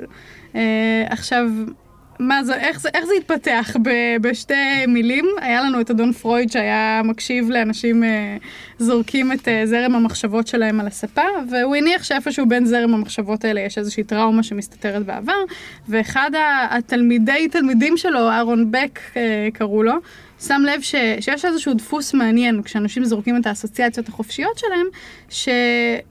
כל האנשים המדוכאים חושבים בצורה דומה. כלומר, יש איזשהו דפוס מחשבה שמסתתר אה, מסתתר בין האסוציאציות האלה, דברים בסגנון אה, הכללות מוגזמות וראייה קטסטרופלית, והוא שם לב שהמחשבה שלהם היא, היא חשיבה דומה, Hmm. ומשם הוא בעצם מבין שההסבר לדיכאון או לפתולוגיות שונות שיש לנו חרדות, אה, זה, זה לא הסיבה בכך של מה קרה לנו או הטריגרים מהעבר שלנו, אלא הצורה שבה אנחנו מסתכלים על המציאות. אוקיי, וואו, זה מטורף. כן, זה מטורף. זאת אומרת, את אומרת, זה לא... זאת אומרת שלשני אנשים יכלה לקרות אותה טראומה, או אפילו מיני טראומה, ועכשיו ההבדל באיך זה ישפיע על החיים שלהם זה באיך הם זוכרים את הטראומה, או איך הם חוש... תופסים את הטראומה, הם על מה- מפרשים את ה- איך הם מפרשים את המקרה. האירוע, כן. אוקיי. זה ברמה של איזה סיפור הם מספרים לעצמם, או באיזה רמה זאת? אה, הפרשנות זה בדרך כלל איך שאנחנו, אה, איזה משמעות אנחנו נותנים לאירוע. אז אם לצורך העניין אני עכשיו אה, אפגוש אותך ואגיד לך, ליאור, מה קורה? לא ראיתי אותך הרבה זמן. אז יכול להיות שתגיד, היי, שמחה לראות אותי, ויכול להיות שתגיד, זה ביקורת. אה, היא פולניה. כן, היא פולניה, היא באה לעשות לי רגשות אשם, שלא התקשרתי אליה או שלא דיברתי איתה. אה, וואי, זו דוגמה מדהימה, כי היא קורית כל יום לכולם. אוקיי. כן, או, או אפילו סתם, אנחנו הולכים ברחוב ומישהו לא אומר לנו שלום, שאנחנו, שאנחנו פוגשים. כן, שאנחנו מכירים. מולו. כן. ואז אה, יש אנשים שיסתכלו על זה ויגידו, אוקיי, איזה מעופף, צחוקים. ופעם הבאה שהם יפגשו אותו, הם אה, יצחקו עליו, אה, עברתי לידך, אבל אפילו לא לא אמרת לי. שלום. ויש כאלה שיגידו, הוא מתעלם ממני, הוא שונא אותי, ידעתי שאנשים לא באמת אוהבים אותי. ואז זה ברור לך איך כל אחד מהאנשים האלה הולך להרגיש. כי אם הסיפור שאני מספרת לעצמי זה שמתעלמים ממני, זה לא כיף. אה, אבל תגידי, אולי אחד מהם מספר לעצמו שמתעלמים ממנו, כי נגיד, אני לא יודע, הוא היה ילד לא מקובל בכיתה, והשני מספר לעצמו את השני כי הוא היה ילד מקובל, אז כאילו אולי יש לזה תפיסה ב...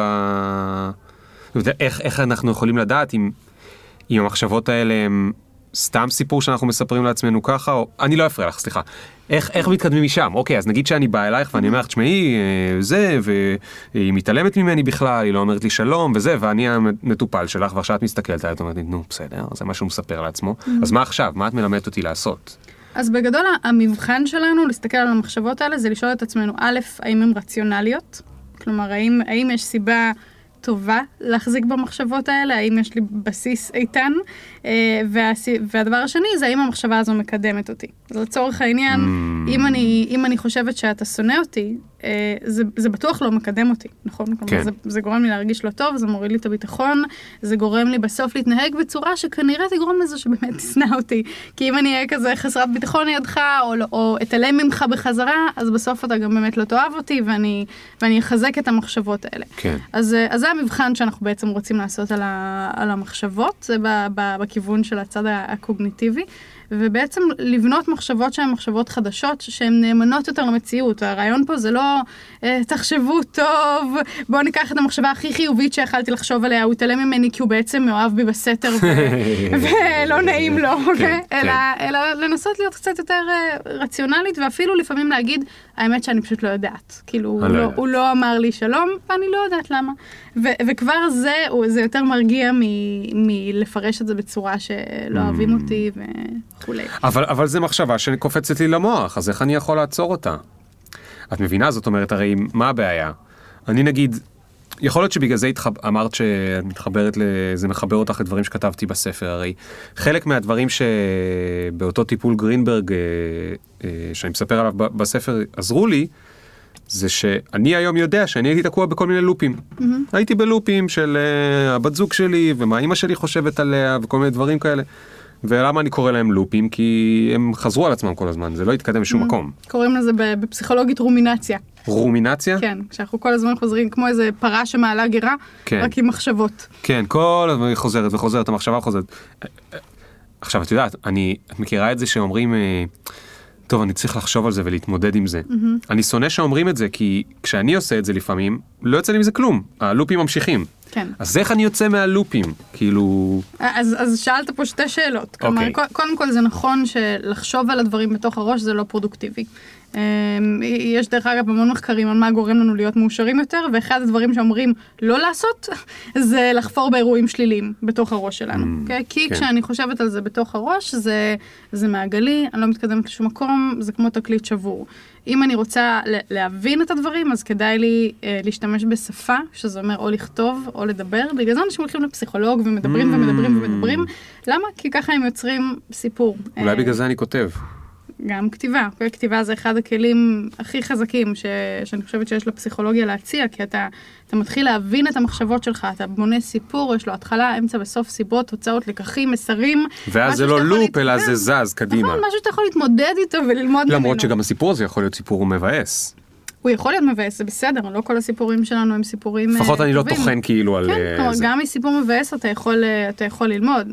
Uh, לצורך העניין, אם, אה, אם שאלת אותי על דברים שעשיתי, כש, כשעשיתי הרצאה ובאו שני אנשים, זה לא סיפור היה אמיתי? כיף. סיפור אמיתי. כן. אוקיי?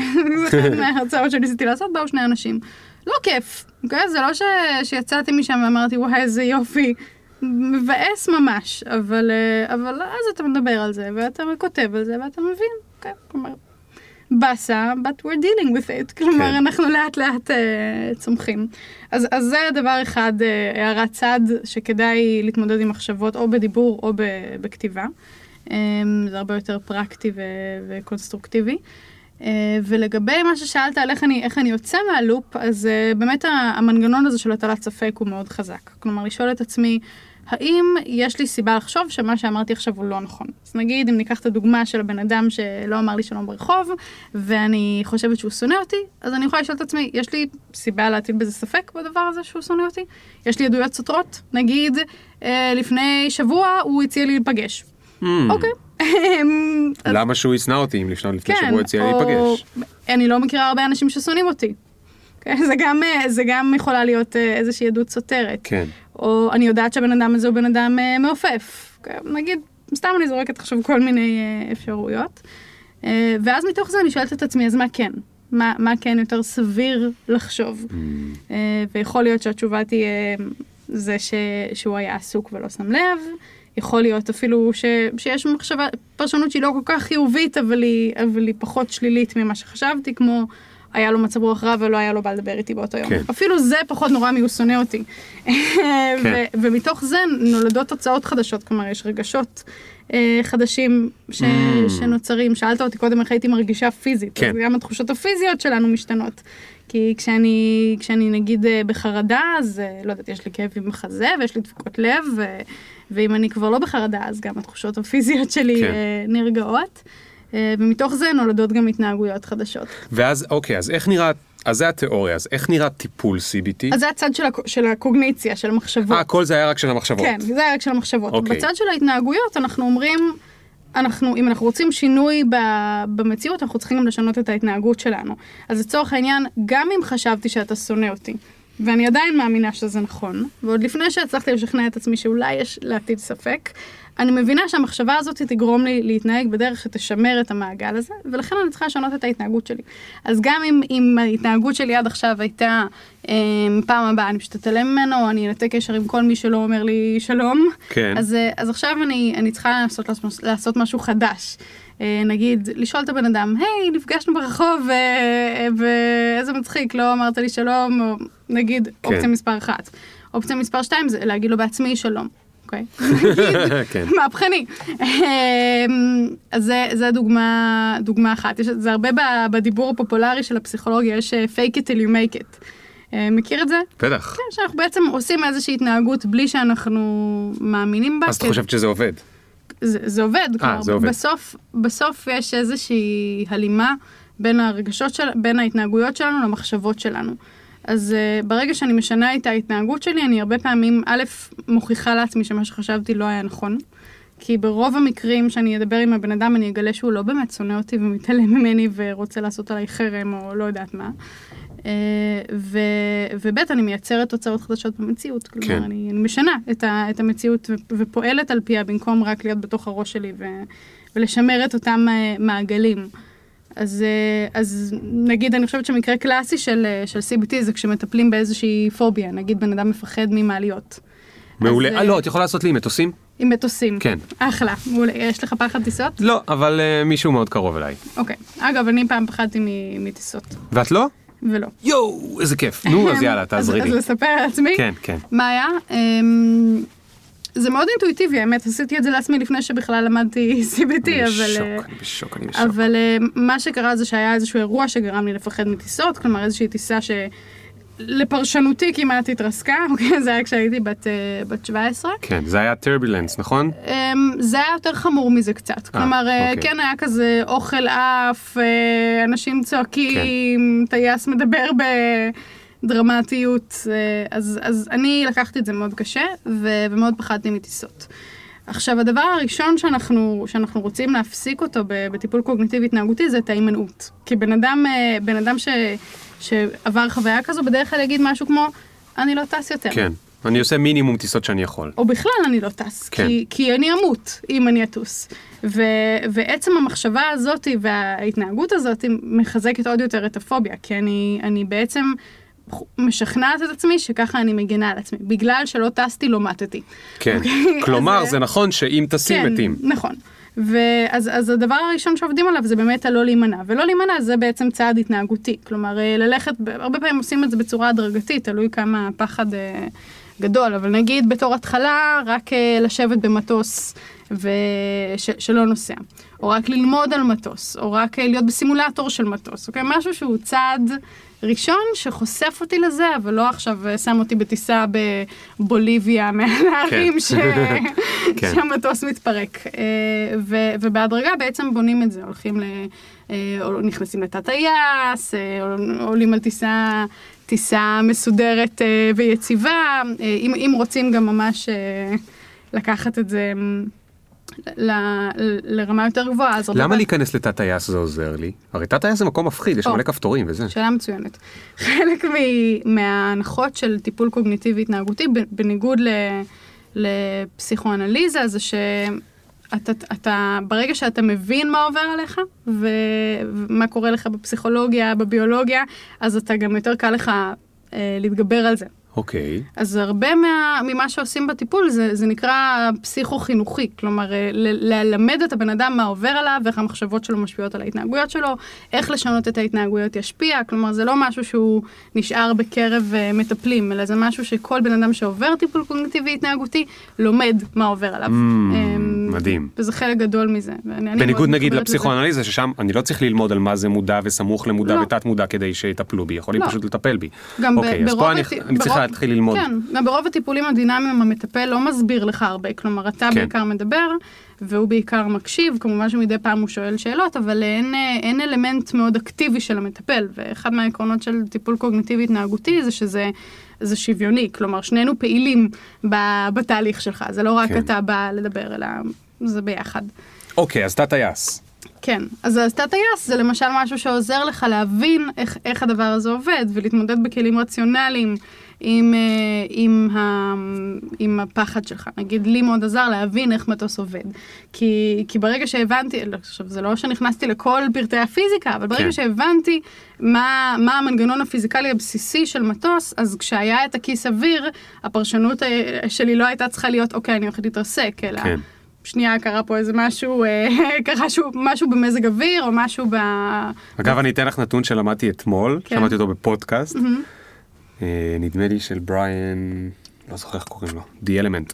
אה, כיסי אוויר זה הדבר שגורם להכי הרבה חרדות ממטוסים שיש, וזה הדבר שמעולם אף פעם, לפחות ככה הם אמרו, לא גרם להתרסקות של מטוס. זאת אומרת, יש הרבה סיבות להתרסקויות של מטוס, כיס אוויר היא לא אחת מהם, אבל כיס אוויר בגלל שבאמת לפעמים אוכל עף ואנשים זזים, זה מה שגורם להכי הרבה אנשים לפחד ממטוסים. וואו. זה מטורף הרי, נכון? ממש. להבין את זה. ממש. אז, אז איך טיפלת בעצמך? אז למדת מה? הלכת לוויקיפדיה? ש, שדרך אגב, מה שאמרת עכשיו זה גם אחד הכלים שמשתמשים בהם אה, בטיפול, שזה ממש להיכנס לסטטיסטיקות. הרבה פעמים אנשים אה, מפחדים ש, שיקרה, נגיד מפחדים להתרסק. בואו נסתכל שנייה כמה אנשים מתרסקים בשנה, אוקיי? האם זה הדבר הסביר לחשוב עליו? האם זה הגיוני? והרבה פעמים יש, אה, אה, יש את, אתה מכיר את חיים שפירא? כן. אז יש לו, יש לו ספר שנקרא על הדברים החשובים באמת, והוא הוא נותן שם איזה דוגמה, אני לא זוכרת אפילו באיזה הקשר, למחשבות הקטסטרופליות שיש לנו, שאנחנו יכולים לשבת במטוס ולפחד מהתרסקות, לפחד שיחטפו את המטוס, לפחד שיהיה צונאמי כשננחת ולפחד שלא יודעת, יהיה, יהיה פיגוע. כן. כלומר, ואז הוא אומר, מה הסיכוי שאתם תשבו במטוס ותוך כדי יחטפו אתכם ותתפוצצו ותנחתו לתוך צונאמי, וכלומר, כן. אין סיכוי. אז... אה, יותר סיכוי שתכאב לכם הבטן מהאוכל של המטוס. בדיוק. יותר סיכוי שתמעדו בדרך למטוס כן, ותשברו כן. את הרגל. או... כן. אז, אה, אז הרבה משתמשים בנושא הזה של מה סביר שיקרה. ו... איך הגענו לזה? אה, איך, איך נפטרים מפחד טיסה? אוקיי. אז אחד זה הרציונליזציה, ללמוד, ללמוד. להסתכל על סטטיסטיקות, להבין איך מטוס עובד, ו- ולהתנסות בדברים שהם... אה, ולא להימנע. לא להימנע. כלומר, הבנתי. בעצם להתנסות ב- בדברים שגורמים לך ללמוד מחדש. אז אם אני היה לי פחד לא טיסה מסוכן. והייתי באה אלייך לטיפול, בעצם היית מסבירה לי שהיית מעודדת אותי ל- ללמוד ולא להימנע, וזאת אומרת, זה התרגילים שהיית נותנת לי לעשות? כן, כלומר בסוף המשימה הסופית שלך לצורך העניין הייתה לטוס. כלומר, אתה לא יכול להתגבר על פחד טיסה. זה הופך את הטיפול לקצת בלי- יקר. בלי, בלי לטוס. כן. אמ, וזה הופך את הטיפול ליקר. סתם, אני צוחק. כמה עולה היום טיסת צ'רטר ל... דווקא טיסות צ'רטר נראה לי הן פחות טובות להימנע מפחד מטוסים. אה, דרך נסעתי לא אגב, מזמן השיא של- בריינר. השיא של מה שאני עשיתי אז היה לטוס עם, אה, עם בן דוד שלי, שהוא לא טייס אה, באל על או משהו כזה, אלא יש לו פשוט רישיון טיסה, הוא מטיס מטוסים קטנים ל- לכיף לא שלו. מאמין לך. וזה היה מבחינתי השיא, של בוא נטוס איתו, זה מין מטוס פיצי כזה שאתה... זה באמת מפחיד. זה ממש מפחיד. רגע, איך עשית את זה? איך הצלחת? איך עשיתי את זה פיזית? היית שם כאילו, כן, לא, אה, אה, לא, ישנת בלילה זה, כאילו מה, איך? זה היה אחרי מדרג, כן? זה היה אחרי שכמובן כבר טסתי, והיו עוד כיסא, הרבה כיסא אוויר. אז ומה- בעצם את כבר רצית להוכיח לעצמך שאת כבר ביונד איט. כן, כן. אוקיי. וזה היה מפחיד, כן? אבל המטרה של זה הייתה לראות ששום דבר לא קורה. והיה אפילו קטע שהוא, אה, שהוא חיבה את המנוע של המטוס. כן, כי הקטנים, הם יכולים לדאות. כן, הם יכולים לדאות, ו- וגם במטוסים הקטנים יש שני, אה, שני הגהים, שני הגה. אה, אז הוא נתן לי קצת להזיז את זה ולראות, וואו. אה, וזה היה מאוד מפחיד, כן? עכשיו, אה, שזו אנקדוטה מעניינת, שהרבה פעמים ב... אצל אנשים שמאוד מפחדים ממשהו, נגיד אצל אנשים שיש להם OCD, והם נמנעים מדברים שיכולים להעביר להם חיידקים באיזושהי צורה, הרבה פעמים לוקחים אותם מעבר לגבול של מה שהאדם הנורמלי היה עושה. נגיד, מבקשים מהם לאכול מתוך שירותים. וואו, לא שזה, מאמין. שזה משהו שאף בן אדם נורמלי לא ילך ויאכל משירותים, נכון? נכון. אבל אתה רוצה כל כך לאתגר את זה ולהראות שהנה, אני עכשיו, אני ואתה נכנסים ביחד לתא שירותים ציבוריים, אני המטפל אה, שם צ'יפס על האסלה, ואז אוכל אותו. והנה אני חי, ולא קורה לי כלום, והכל בסדר. ברור שבחיים הרגילים שלי אני לא אעשה את זה, כן. אבל אתה, אתה רוצה לשבור את, ה, את האמונה הזאת. איזה טירוף. זה גם אומר אבל בעצם שהטיפולים האלה הם יותר קצרים, נכון? כן, הרבה יותר קצרים. אה, מטיפול פסיכונלי, אני מתכוון מהטיפול הרגיל. כן, טיפול רגיל, אתה יודע, שנים זה משהו סטנדרטי. כן. ובטיפול שהוא CBT בדרך כלל מדברים על אה, כמה חודשים, כלומר כן. כן. זה תלוי במה מטפלים. פוביה זה נגיד משהו שמאוד קל לטפל בו מהר, אתה יכול תוך כמה פגישות כבר אה, להעלים פוביה שהחלת לדבר עליה שנים ב- וואו, וואו, וואו. אה, ו- ויש דברים שלוקחים יותר זמן, כמה חודשים, אבל, אבל זה ההיקף פחות או יותר. 12 מפגשים, כאילו לא, לא משהו... אז, אז את ממש מטפלת בדבר הזה? כן. והיו לך כמה מטופלים כאלה נגיד? אה, אני בדרך כלל משלבת בין גם CBT, גם פסיכולוגיה חיובית, גם אימון פסיכולוגיה, אז אני לא יכולה להגיד לך כמה היו רק CBT, כי אצלי הדברים אה, משתלבים בהתאם לצורך של הבן אדם. זה אגב, אפרופו כן. הנושא שדיברתי עליו קודם, כן. של ה- מה האוניברסיטה נותנת להרגיש רע איתה. הם סבבה עם זה שאת משלבת דברים? מי המטופלים? לא, הקולות בראש שלך מהאקדמיה. הקולות בראש מהאקדמיה. את אה, סבבה עם זה שאת משלבת כן, דברים? כל- זה כל עוד- נהוג, זה זה, זה לא יודע. כל עוד כל אחד מהדברים הוא מבוסס, אז כן, אני לא אשלב משהו שהוא לא מבוסס בעיניי. כלומר, אני לא אשלב משהו שלא היה עומד בפני עצמו, כן. בעיניי. אמ, וברור שיש אנשים שהטיפול איתם יהיה מאוד סיביטיסטי. נגיד, אה, לא מזמן עבדתי עם מישהו שהוא... שהיו לו כל מיני אה, חרדות בעקבות מצבים בריאותיים. כלומר, כל כאב הכי קטן שהיה לו, הוא חשב שהוא הולך עכשיו למות, ו- וזה היה בעקבות איזשהו אירוע אמיתי שהיה לו, שבאמת הייתה לו איזושהי כן. מחלה, ואנשים בסביבה הקרובה שלו אה, נפגעו. אז איתו זה היה מאוד סיביטיסטי, כלומר, אנחנו עוקבים אחרי מחשבות והתנהגויות, אנחנו מאתגרים מחשבות, אנחנו משנים התנהגויות. אה, ויש אנשים ש, שזה יותר, אה, יותר דומה למה שאתה מתאר בספר שלך. כלומר, אנחנו, אנחנו גם צריכים קצת להתעמת עם מחשבות, נגיד, אה, הרבה פעמים יש לנו מחשבות שבולמות אותנו בהקשר של זוגיות, אז, אז עובדים קצת על זה, אבל עובדים גם קצת על דברים שהם פסיכולוגיה חיוביתיים, ולהבין את החוזקות שלי. בסוף הדברים משתלבים זה בזה, אין כן. באמת הפרדה ברורה בין התחומים. טוב, אז וואי, דיברתי מלא. לא, זה מעולה שדיברת מלא ויש לי עוד מלא לשאול אותך, אבל עכשיו אני חייב לשאול אותך על בעיה ספציפית שיש לי. אוקיי. אנחנו עכשיו בחדר הטיפולים. אוקיי. יש, איזה כיף. תשמעי, יש לי בעיה. כן. יש לי ביום בין 30 ל-50 אה, הודעות בפייסבוק, ובין, אה, אני לא יודע, 10 ל-30 אימיילים חדשים. אני מדבר לא על העבודה, אלא רק על אנשים שלא מכירים אותי או מכירים אותי טיפה, ובעקבות הספר או הקבוצה או הניוזלטר או הפודקאסט וזה, רוצים להגיד לי משהו. אז יופי. יכול להיות שהם רוצים להגיד אה, איזה כיף, יכול להיות שהם רוצים להגיד אה, זה לא היה טוב, יכול להיות שהם רוצים להגיד אה, אה, כל מיני דברים רוצים להגיד. חלקם רוצים עזרה, חלקם רוצים זה. עכשיו, קודם כל, זה משהו שנורא קרה בזכות הספר וכל הדברים האלה, שהרי עשיתי את זה כדי לעזור לאנשים. אבל את יודעת, זה כמו לופ, רציתי לעזור ועכשיו הם רוצים עוד, אוקיי? מעולה. עכשיו, כן, מעולה מצד כן. אחד. מצד שני, זה העלה לי מאוד את רמות הלחץ. כי אחד, אני עובד מאוד מאוד קשה על... אה, אני אוהב פרודקטיביות, אני אוהב ניהול זמן, אני אוהב לשלוט ב, בזמן שלי, כדי שיהיה לי זמן, את יודעת, אה, work-life balance וכל מה שצריך, אז אני נוהג, נהוג, אני רגיל שיש לי inbox אפס, לפחות פעם ביום אני רואה את וואי, ה inbox שלי באפס. לא, אני משתמש גם הרבה ב-read later. כן. זאת אומרת, אני לא באמת קורא את כולם ומתייחס לכולם, הרבה מהם אני דוחה אותם ליום שבו אני אמור לעשות אותם. הדבר הזה שקורה עכשיו מאוד מלחיץ אותי, אוקיי? זה מלחיץ אותי כי אני מרגיש שיש אנשים שאני לא עניתי להם, או מתעלם מהם, או זה. עכשיו, יש שתי גישות. גישה אחת זה כן לנסות לענות לכולם. ולהרבה מהם לענות בצורה, מה לעשות, אה, אה, קורקטית של אה, תשמעו, אני מצטער, אין לי זמן לעזור לכם, אוקיי? ואז לקחת בחשבון שחלקם ייעלבו, לא בגללי, פשוט כי הם החליטו להיעלב, וחלקם זה. ויש גישה אחרת, כשאני מדבר על גישות, אני מדבר גם על אנשים שאני שואל אותם מה דעתם, שאומרת לי, עדיף לך לא לענות, עדיף לא עדיף לענות למישהו בחוסר סבלנות, כי אתה עכשיו ענית על 40 הודעות בשעתיים, עדיף לך אולי פשוט לא לענות בכלל, וככה הוא לא ירגיש שאתה זה. יש לך איזושהי הצעה אליי? אני לא יודע. מה מה השאלה שאתה בעצם שואל אותי?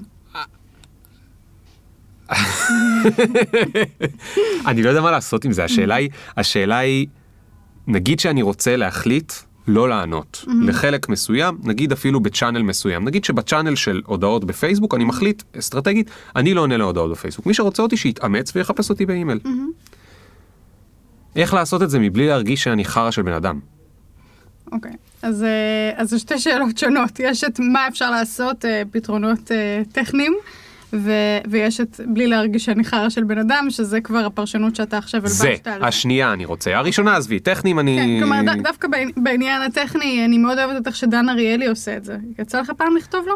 כן, דן אריאלי, כש, כשאתה כותב לו מייל, אני מתה על דן אריאלי, אתה מקבל תשובה אוטומטית של קודם כל, הנה מלא שאלות שאנשים שואלים אותי בדרך כלל, והתשובות עליהן, ובהרבה מקרים זה מכסה. כן. אה, ויש שם גם התייחסות ל... אם זו שאלה אחרת, אני ממש מצטער, אבל אני כל כך עמוס, וזה פוגע לי בפרודוקטיביות, ו... כלומר, הוא מסביר, ככה כן. שאתה גם לא נפגע, אתה לא כזה, וואי, איזה מניאק, שהוא לא עונה, אתה אומר, וואלה, הנה, הוא נתן לי סיבה ואני מבין. והוא אומר, אם זה ממש חשוב, אתה יכול, בלה בלה בלה. כלומר, הוא, הוא, נכון. הוא עושה איזשהו מענה אוטומטי שנותן לזה... למרות שזה לא נכון לפייסבוק, רק לאימייל. כן, למרות שגם בפייסבוק אתה יכול לכתוב, אה, לכתוב ב...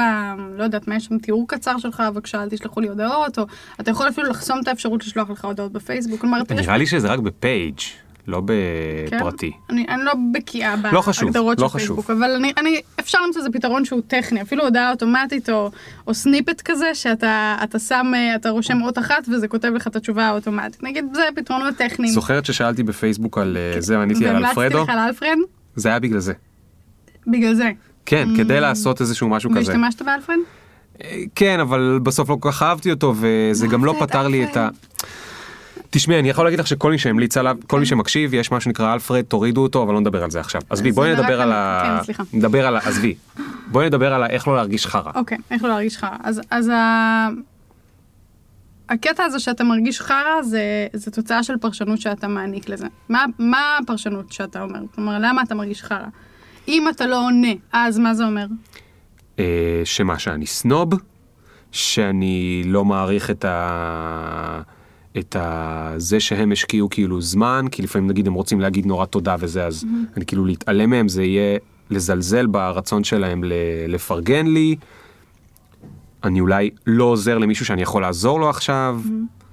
כאילו יש, יש אם לי כמה לא- סיבות. אם אתה לא עוזר למישהו, אז מה זה אומר? אה, לא יודע, שלא עשיתי את תפקידי בעולם, אני לא יודע. ואם לא עשית את תפקידך בעולם? אז אני אקפוץ מהגג. לא, מה, מה זה אומר? כלומר, מה אנחנו מבינים מזה? אני לא יודע. אני לא יודע, מה אם לא עשיתי את תפקידי בעולם? אני לא יודע, זה מה שאני רוצה לעשות, אני, אני רוצה לעזור, הרי בשביל זה אני עושה את הדברים שאני עושה. אז מה זה אומר אם אתה לא עושה את זה? שאני לא ליאור, אני לא יודע. ש... ככה זה הולך בטיפול, זה נורא מלחיץ. אני לא יודע, זה כאילו... בדרך כלל אין מיקרופון שמקליט את מה שאתה אומר. לא אכפת לי, לא. אכפת לי, זה בסדר, לא אכפת לי, זה לא בגלל המיקרופון אני נלחץ, אני נלחץ כי באמת, אני נלחץ כי אני תלמיד טוב. זה- זו הסיבה שמעולם לא הלכתי טיפול פסיכולוגי, כי אני כאילו, אני מחפש את התשובה הנכונה. אבל אני לא יודע, בשביל- אין תשובה בשביל- נכונה כנראה, כן, נכון? בשבילך מה זה אומר? אני לא יודע. אני לא יודע.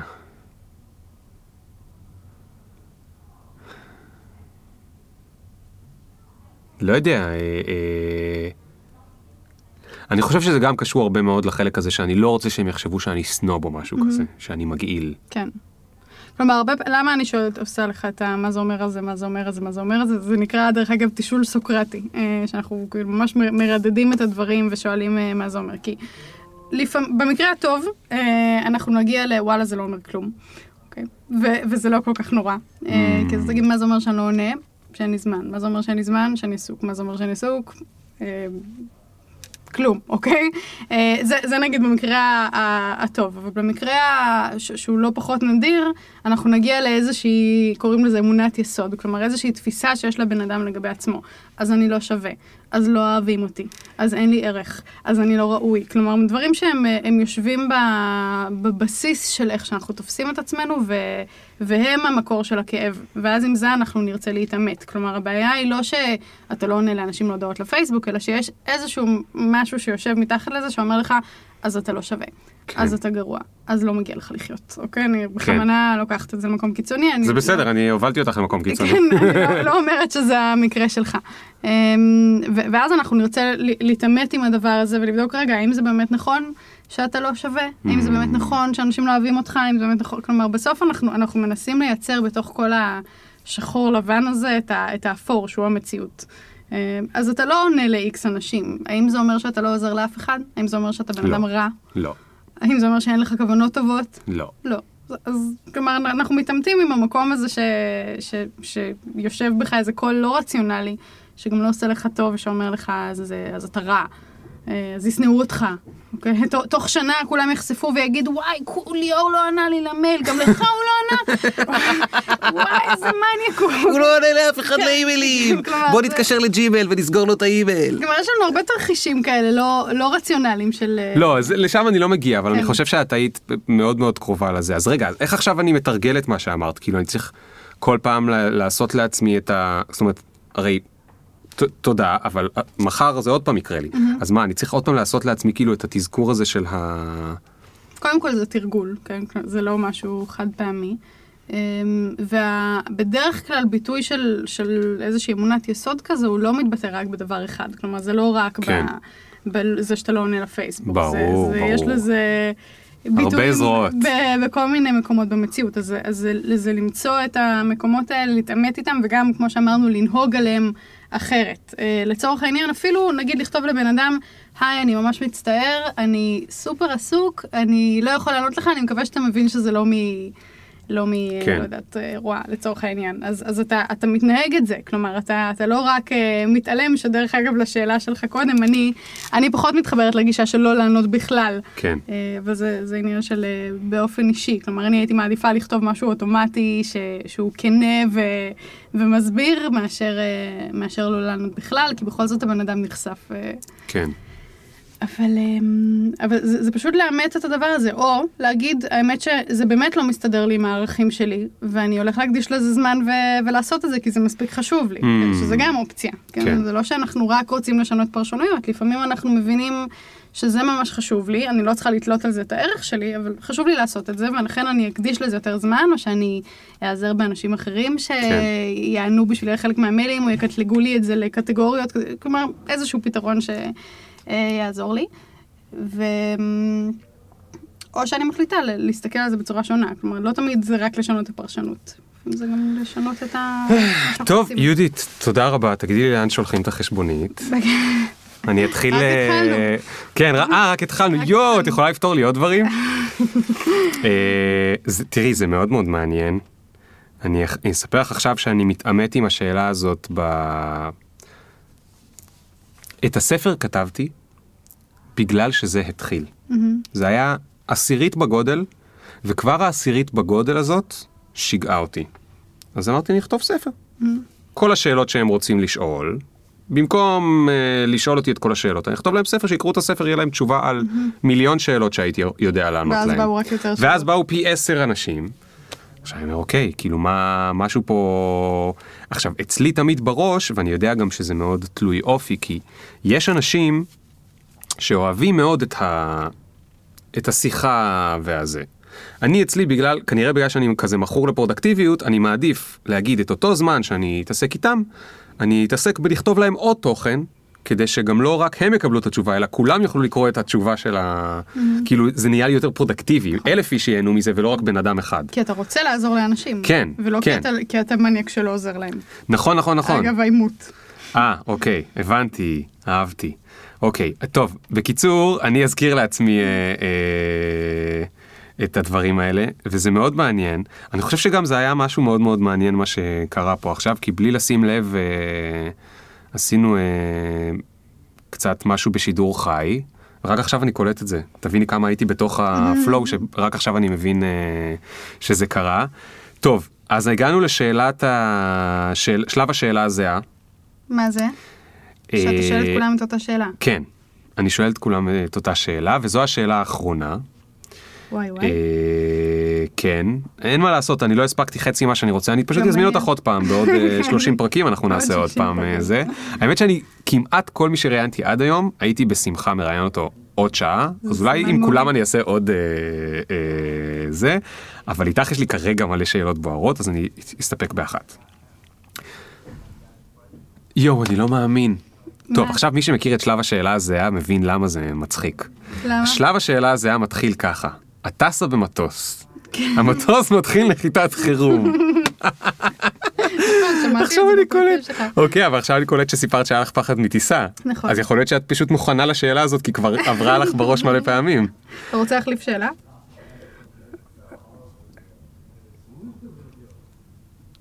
וואי, אתגרת אותי. אני לא רוצה להחליף שאלה. אוקיי. אמ, בקיצור, המ- המטוס בנחיתת חירום, ואת מבינה שיש לך רק עוד כמה דקות לחיות. מה הדבר שאת מצטערת שעוד לא הספקת לעשות? דבר שאני מצטערת שעוד לא הספקתי. אמ, אני מאוד מנסה לחיות את החיים שלי בצורה ש... שאני לא ארגיש כל הזמן שיש משהו שאני מצטערת שעוד לא הספקתי. כלומר, ברור שיש הרבה דברים שאני רוצה לעשות, אבל אני משתדלת לא, לא להיות בפרדיגמה הזאת של אחר כך יהיה לי זמן לעשות את זה. אה, אז אני מניחה שאם, השאלה היא בעצם אם החיים שלי היו עכשיו נגמרים ברגע זה. אה, אני לא יודעת אם יש, אם יש לי תשובה אחת לזה. כלומר, אני מניחה שהייתי מסתכלת על החיים שלי ואומרת, אה, מה עשיתי עד עכשיו? כי את- מטפלת בפסיכולוגיה מקווה- חיובית. מקווה להיות מבסוטה. היית. עושה לעצמך פסיכולוגיה חיובית, כאילו היית אומרת לעצמך, טוב, נשארו לי כמה דקות, גם אותם אני אעבור כלומר, מאושרת. אני חושבת שהייתי מבינה שלשאלה הזאת אין ערך בשבילי כרגע, כלומר... הייתי, הייתי רוצ... אם זה הכמה דקות האחרונות ביטלתי, אני חוזר עכשיו לכל הפודקאסטים האחרונים, לא, ו- ובשם זו הפסיכולוגיה. החיובית אני מבטל את השאלה זו הזאת. שאלה טובה, אבל אני אומרת, אם, אני, אם זה הכמה דקות האחרונות שלי לחיות, כן. אז שיהיה לי נחמד בהם. אוקיי, אז את צודקת, אבל אז אני אשאל אותך שאלה אחרת, כן. שהיא אותה שאלה. היא לא אותה שאלה, אבל היא שאלה אחרת. מה הדבר הגדול הבא שאת הולכת לעשות? אם את מוכנה לספר. יש לך כזה בראש? הדבר הגדול הבא, יש לי דברים שאני, שאני מתחילה לעבוד עליהם עכשיו, אבל אני לא יודעת אם לשים אותם בתור הדבר הגדול הבא. כלומר, אז, אני... אז הדברים הקטנים הבאים. הדברים הקטנים הבאים זה לעשות יותר אה, וידאוים, זה לכתוב ספר, אמ, שאני הרבה זמן רוצה לעשות, ואגב, אה, קולות ופחדים, שם זה, יש חגיגה כן. של קולות. כן. אז, אה, אז שמה, גם... שמה אני אוכל לעשות לך את הטיפול אחרי שכתבתי כבר. אה, אז, אז עוד מדיות ש... שיעזרו להביא את התכנים ל... ליותר אנשים, אה, מדיות ש... שמנגישות בצורה יותר טובה. התחלתי את הפודקאסט לא מזמן, אז זה עוד אחד מה... מה עם אנגלית? זה משהו שעובר לך בראש? אה, יוצא לי לפעמים לעשות דברים באנגלית, לא בצורה שיטתית, כלומר יותר כשמזמינים אותי למשהו ספציפי ואומרים לי, את יכולה באנגלית? כן. כן. אז אה, זה לא, אין לי תוכנית קונקרטית לגבי זה, כלומר אני, אני בעיקר עסוקה ב, בישראלים כרגע. כן. אה, כי, כי אני חושבת שנגיד בארצות הברית יש הרבה יותר נגיד מהדברים האלה, ובארץ אה, זה קצת חסר, אז... אה, כן. טוב, אז מתי ההרצאה הבאה שלך? רק תספרי לנו כדי שנוכל לבוא אליה. יש ביום חמישי הקרוב, הפרק יצא אז? לא, לא. הוא יוצא שבוע הבא. אוקיי. אז יש ב-11 במאי הרצאה על שינוי הרגלים, ויש ב-22 במאי הרצאה על מוטיבציה, וב-29 במאי הרצאה על אושר. מדהים. אז אפשר באתר שלי לראות את כל הפרטים ולהקשיב לפודקאסט. להקשיב לפודקאסט שנקרא חושבים טוב. נכון. אהבתי מאוד. יאללה יהודית, המון המון המון תודה. תודה זה היה לך, מאוד מאוד כיף. היה כיף. נשאר לי הרבה תרגילים למחשבה. מעולה, זה סימן טוב. כן, כן. וזהו חברים, עד הפעם הבאה, אה, ניפגש בקרוב. אוהב אתכם, ואתם יכולים לכתוב לי מלא אימיילים והודעות בפייסבוק, אבל אה, אל תשנאו אותי אם אני לא כותב לכם בחזרה. Bye bye. Did you get my mentions? Question Do you even fuck with a nigga like me? Will you want me in about three days? Really? IDC. Cause every time a nigga talk, they can't see the big up picture. Fuck your filter. Me can't go run, but me can't repeat. No.